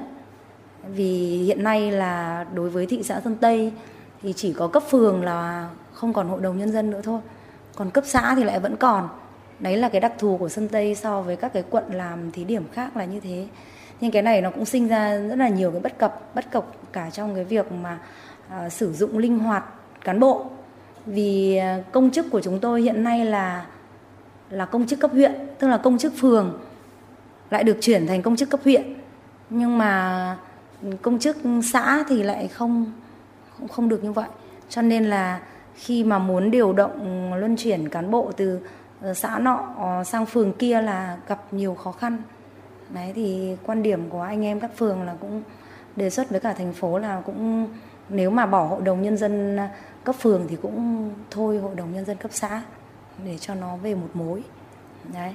Thế còn à, với công tác ừ, công chứng chứng thực thì hiện nay là ủy quyền cho đồng chí cán bộ tư pháp thì anh em lãnh đạo chúng tôi cũng sẽ cũng cũng được ừ, thảnh thơi và dành rất nhiều để tập trung vào các công việc chuyên môn khác. Thế vào quá trình thực hiện thì à, các đồng chí cán bộ công chức tư pháp cũng đều hoàn thành nhiệm vụ và cũng cảm thấy là rất là thoải mái và chủ động trong công việc. Thì cái này là một cái điểm mà nổi bật mà nhân dân thì cũng tiện lợi người ta đến một cái là có người trực ở đấy là lấy được hồ sơ luôn không phải chờ lãnh đạo như ngày như ngày xưa nữa. Dạ vâng xin được cảm ơn chia sẻ của bà Hà. À, với những kiến nghị thực tế từ cơ sở thưa bà Đỗ Thị Lan Hương thị xã Sơn Tây đã có những điều chỉnh cũng như là chung sức như thế nào? Thời gian tới thì kế hoạch của Sơn Tây là như thế nào để có thể uh, phát huy được hiệu quả nhất cái tính ưu việt của mô hình? Nếu như trong cái phần về để nói là cái phần kiến nghị đề xuất thì tôi nghĩ rằng là sẽ thực hiện theo cái mô hình chính quyền đô thị nhưng hoàn thiện cái cơ chế chính sách để triển khai thực hiện. Và nó rõ nét hơn nhất đó là rất thuận lợi trong cái việc bố trí, sắp xếp, thay đổi cán bộ. Đặc biệt là chọn cán bộ để những người mà có cái năng lực. Đấy, để thay thế thì trước đây thì nó liên quan đến như các xã bây giờ. Muốn thay thế một cán bộ thì rất khó khăn. Bởi vì là dù sao công tác bầu cử nó liên quan đến vào um, cái ý chí của đại biểu hội đồng nhân dân. Mà đối với cấp xã thì nó có cái vấn đề về uh, quan hệ về anh em gia đình dòng họ phong tục địa phương. Thì đấy là cái khó khăn. Thì còn khi mà uh, sang chính quyền đô thị thì cái việc mà thay đổi bố trí sắp xếp để lựa chọn những cán bộ có uy tín có năng lực thì cái đó là một cái mà nó là một cái ưu điểm rất nổi trội. Cái thứ hai nữa là ủy quyền cho công chức chứng thực cái công chức tư pháp ấy, thì khi mà tổng hợp cái số lượng giao dịch thủ tục hành chính thì đến khoảng độ 90% cái thủ tục hành chính mà giao dịch cấp xã, đó là liên quan lĩnh vực tư pháp. Thế bây giờ ủy quyền cho công chức tư pháp ký, thì cái đó là giảm một cái thời lượng rất lớn cho đối với đồng chí lãnh đạo ủy ban nhân dân à, của phường để thực hiện cái nội dung này thì đấy là một cái là những cái nội dung mà là những cái ưu điểm rồi những cái hạn chế trong quá trình à, triển khai tổ chức thực hiện chính quyền đô thị. Vâng, xin được cảm ơn chia sẻ của bà Hương và cảm ơn các vị khách mời đã tham gia chương trình ngày hôm nay. Thưa quý vị và các bạn, những điểm mới trong việc thực hiện mô hình chính quyền đô thị sẽ giải phóng được các nguồn lực, phát huy vai trò chủ động, trách nhiệm, sáng tạo của các địa phương trong quá trình phục vụ người dân một cách tốt nhất, đáp ứng sự hài lòng của người dân, thúc đẩy sự phát triển kinh tế xã hội tại các địa phương. Cảm ơn quý vị và các bạn đã đồng hành với chúng tôi trong chương trình ngày hôm nay. Hẹn gặp lại trong chương trình lần sau.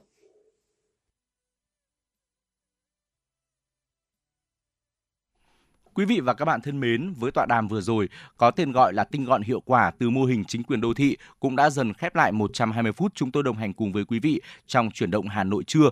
Hy vọng những thông tin ờ, trong chương trình ngày hôm nay thật sự hữu ích với quý vị. Còn ngay bây giờ thì chúng tôi xin được gửi tới, tới cho quý vị một giai điệu âm nhạc tiếp theo, ca khúc có tựa đề Huế Thương qua giọng ca của Vân Khánh thay cho lời chào tạm biệt của những người làm chương trình gửi đến cho quý vị. Ekip thực hiện chương trình chỉ đạo nội dung nhà báo Nguyễn Kim Khiêm, chỉ đạo sản xuất Nguyễn Tiến Dũng, tổ chức sản xuất Lê Xuân Luyến, biên tập Trà My, MC Trọng Khương Phương Nga, thư ký chương trình Kim Anh cùng kỹ thuật viên Bảo Tuấn phối hợp thực hiện. Xin chào tạm biệt và hẹn gặp lại ở những số phát sóng lần sau của chương trình.